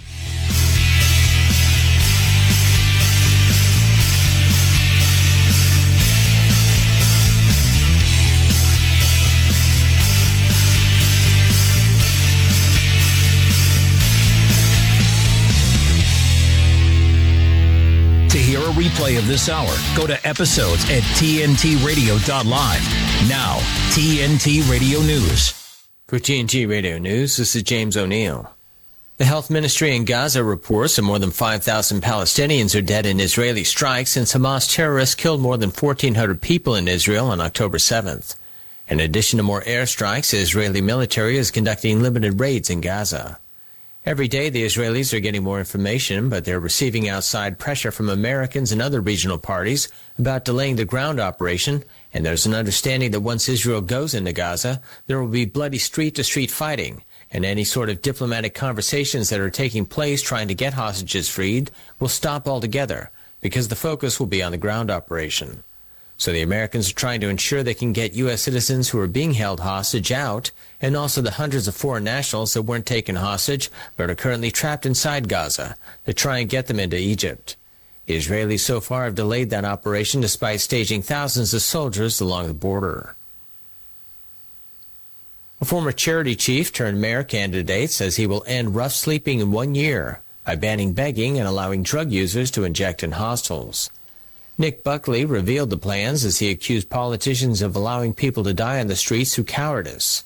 In an interview with NTD's British Thought Leaders program, the 2024 Greater Manchester Mayor candidate said unpopular decisions have to be made to stop the city's homeless crisis, where people are dying in rat-infested alleyways. Some great determination. Doesn't take a rocket science to work any of this out. The first thing we do is we end begging. Begging supports people to live on the streets. So we, we make sure no one can beg in Greater Manchester, especially in the city centres. You go to anywhere in Manchester now, outside any supermarket, outside any shop, there's a beggar sat there. 70, 80% of them are not even homeless. they're begging just for money for drugs, and we're and they're going to be tomorrow's rough sleepers. By the way, we just we never stop that conveyor belt of broken people, so we end begging. That means the people living on the streets are in a better condition to accept the help and support. I'm going to set up a series of hostels. So we look at a, we look at a disused warehouse. We fill it with garden sheds. Each garden shed is an independent living pod. And then we move people into there. Not long term, we move them into there so we can get into somewhere better. But it's immediate off the streets that day. The U.S. State Department has issued a rare do not travel notice for American citizens in Lebanon as large demonstrations erupted in the wake of recent violence in Israel and Gaza. Starting Tuesday night, huge crowds were seen headed towards the U.S. Embassy complex in Beirut. People flying Hezbollah, Hamas, and Palestinian flags were seen trying to storm the gate, and later fires were spotted at the gate and some outlying buildings. TNT Radio's Patrick Henningsen says it seems like the public in the Middle East is overwhelmingly siding with the Palestinians. Well, the horror of the Israeli Defense Forces strike on the hospital in Gaza has sent ripples and is cascading across the Middle East. Protests, mobs are forming. Embassies have been attacked in Jordan. The Israeli embassy was set fire to as the crowd went and headed towards the U.S. embassy after that. In Beirut, crowds have converged on the U.S. embassy there. There have been uprisings all over the region. It seems like the public in the Middle East is overwhelmingly in support of the Palestinians. This is after being divided into various factions. This has always been the design of the West was to divide the Arab world, to divide the Muslim world. It seems they're all coming together now in a way that nobody's ever seen before. It's almost like an actual organic Arab spring is really happening this time, but in support of the Palestinian cause. It's an incredible development, and it could leave some governments in the lurch. For TNT Radio, this is Patrick Henningsen. Thank you, Patrick, and we'll be back with uh, New Zealand weather in just a moment. Five past seven. If we want traditional treatment, then we have to be traditional women. And I'm sorry for a lot of women, that ship has sailed. It sailed. It was it was in your 20s. So a 30 year old lawyer, why the hell does he have to pay? And this is like what women do when they want to shame men. She'll say, uh, "You're not marrying the mother of your child." Well, why don't we have the same shaming for women? You didn't wait for marriage for the husband of your children. This is a TNT Radio Encore. If you've been told to pull up your socks, then make sure it's a pair of TNT socks. The TNT shop is now open at TNTRadio.live. Okay, let's look at the weather for the whole country. First of all, the expre- extremes. Uh, Auckland, Hunua, 15.1 degrees, slightly cooler. It was up to 15.2 before. Or was it? No, it was 15 actually. It's gone a little bit warmer. Good on them. Uh, that's good, isn't it? Isn't it great to have some warm weather at last? Hastings, though, it's still very cold. Hastings can be so hot during the day, right up there in the high 20s, and then it can drop down to 5 degrees or lower. And Hastings now has the lowest temperature in the entire country with 15, uh, sorry, 5.9. Wellington is the windiest place to be in Lyall Bay, 35 kilometres of wind per hour blowing through there. Westport has 1 millimetre of rain. The temperatures right across the main centre, Stewart Island's on 13 degrees. Invercargill is uh, now 9 degrees, Dunedin 12. Uh, we've got 9 degrees in Timaru. Chatham Islands is on 10. Queenstown has 9 9, Franz Josef uh, 8, and uh, both uh, Westport and Nelson are on 11 degrees. Uh, Blenheim has 10 degrees. Wellington 13 degrees at the bottom of the North Island. Masterton 6, Napier 7. Palmerston North 11. New Plymouth next to Mount Egmont there has 15 degrees. Oh, that wound you up, didn't it? Uh, Taupo and Rotorua, 12 there, 12 degrees. Gisborne, 9. And uh, Tauranga, 14. Hamilton, 13. Auckland, 15 and Whangarei 12 degrees, Kaitaia 14. Let's look at that short forecast. The new one's just come through just moments ago. Auckland to Taumarunui, including the Coromandel, Bay of Plenty and Taupo, mostly cloudy with scattered showers. For Gisborne, Hawke's Bay and the Wairarapa, cloud increasing from afternoon with isolated showers. Taihape, Wanganui, Manawatu, a cloud over the morning, isolated showers for the time this morning and again this evening. For Taranaki, Kapiti, Wellington and Marlborough and also Nelson. A few showers developing this morning turning to rain this evening with possible heavy falls. For Buller, Westland and Fiordland, rain about Fiordland and Westland, spreading north this afternoon with heavy falls and thunderstorms possible from midday onwards. For Canterbury and Kaikoura Coast, high cloud with brief light rain possible, morning and uh, also yeah, both morning and evening. Yes, and Otago, Southland, scattered light rain this morning. Showers from afternoon with heavy and often thunderstorms as well, with hail as well possible as well. Must be it's interesting, isn't it? How they can have that? It's actually quite warm. If I look, if I go back and look at uh, the area, oh no, it's a bit chilly there, so I can see why they may have some hail as well. Uh, for the Chatham Islands, uh, you've got and its islands, uh, cloudy periods with, with the odd morning shower. Looking ahead to the uh, extended forecast for Wednesday in the North Island, rain easing to isolated showers. And clearing in the east later. In the South Island tomorrow, showers in the west, turning to heavy rain in Fiordland later. And uh, you've got mainly fine elsewhere. For Thursday, for the North Island, mostly showers uh, just a few showers mostly, turning to rain from about Kapiti Coast and Wellington, but remaining dry in the Gisborne and Hawke's Bay area. And the South Island on Thursday, rain in the west with heavy falls, scattered rain elsewhere, snow lowering to 200 metres in the south at night. So it's going to get a bit nippy on Thursday in the um, in that area there. What area is that? Gisborne, Hawke's Bay, and the North Island, South Island rain. I don't know. So the South Island's going to be not too good. For Friday, in the North Island, a few showers, but mostly dry in Gisborne and Hawke's Bay. South Island showers in the west and south, with snow lowering to low levels in the south. That's uh, Southland, of course, down there in Winton and Invercargill and places like that. Just speak Boparai from uh, Reality Check Radio. Uh, she's one of the announcers there. That's where she's a dairy farmer, her and her husband and family, right down there at, uh, in Southland doing a fine job. Finally, for the Chatham Islands and its islands, uh, you've got. I say that because we all used to laugh when we were sailing up in the Bay of Islands and we were listening. I think it was about, oh, it was quite a few years ago, but we were listening to this English fellow, and he'd say for the Bay of the, the weather forecast, the marine forecast for the for the Bay of Islands and its islands, and it was so funny. and We always used to laugh because we've always just called it the Bay of Islands. I mean, that's what it is. You don't have to say the Bay of Islands and its islands. I mean, I know the area is called the Bay of Islands as well, but you just normally say the Bay of Islands and know what you mean, don't you? But the Bay of Islands and its islands, and it used to just make us all laugh. Anyway, for the Chatham Islands and its islands, uh, a period of rain and northerlies on Wednesday, cloudy on Tuesday, and showers and strong southwesterlies on Friday.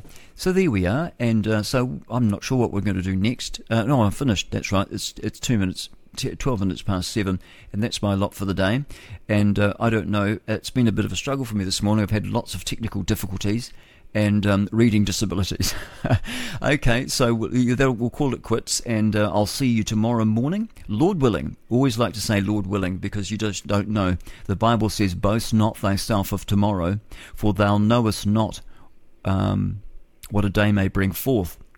And also, it's just come to mind, whereas ye know not what shall be on the morrow. I like the way they said that, on the morrow.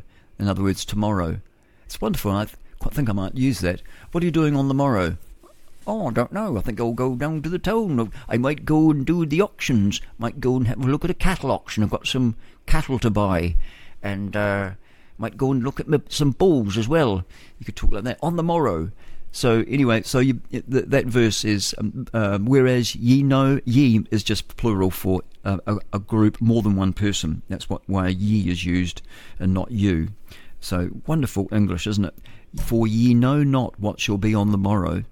For what is your life? It is but a vapour that appeareth for a little time and then vanisheth away. This is a TNT Radio Encore. If you've been told to pull up your socks, then make sure it's a pair of TNT socks. The TNT shop is now open at TNTRadio.live. I actually didn't think it was strong. I prepared all day to love this speech. I prepared to want to stand up and cheer. And at times I felt like we were reading a speech whose pages had been mixed up out of order. I thought that he didn't spend enough time talking about the atrocities of October 7th.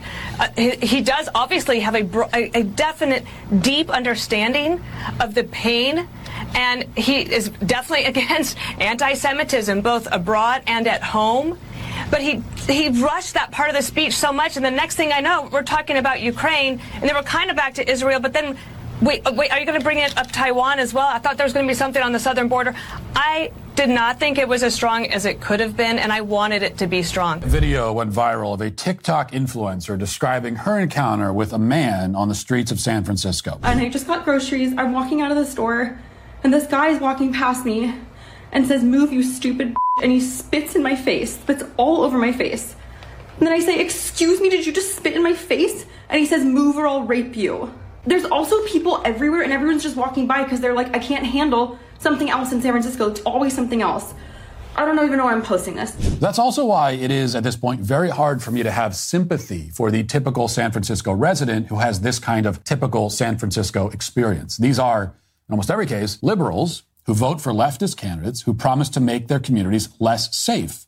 They vote for this. They choose it. They literally ask for it, and then they get what they asked for. My capacity for pity has, I confess, limits. And residents of San Francisco live outside of those limits at this point. Pro choice always made sense to me because I don't like people telling me what to do. And I always just like, it's your body. Who the f am I to tell you what to do with your body? So that always made sense. All right? However, I still think you're killing a baby.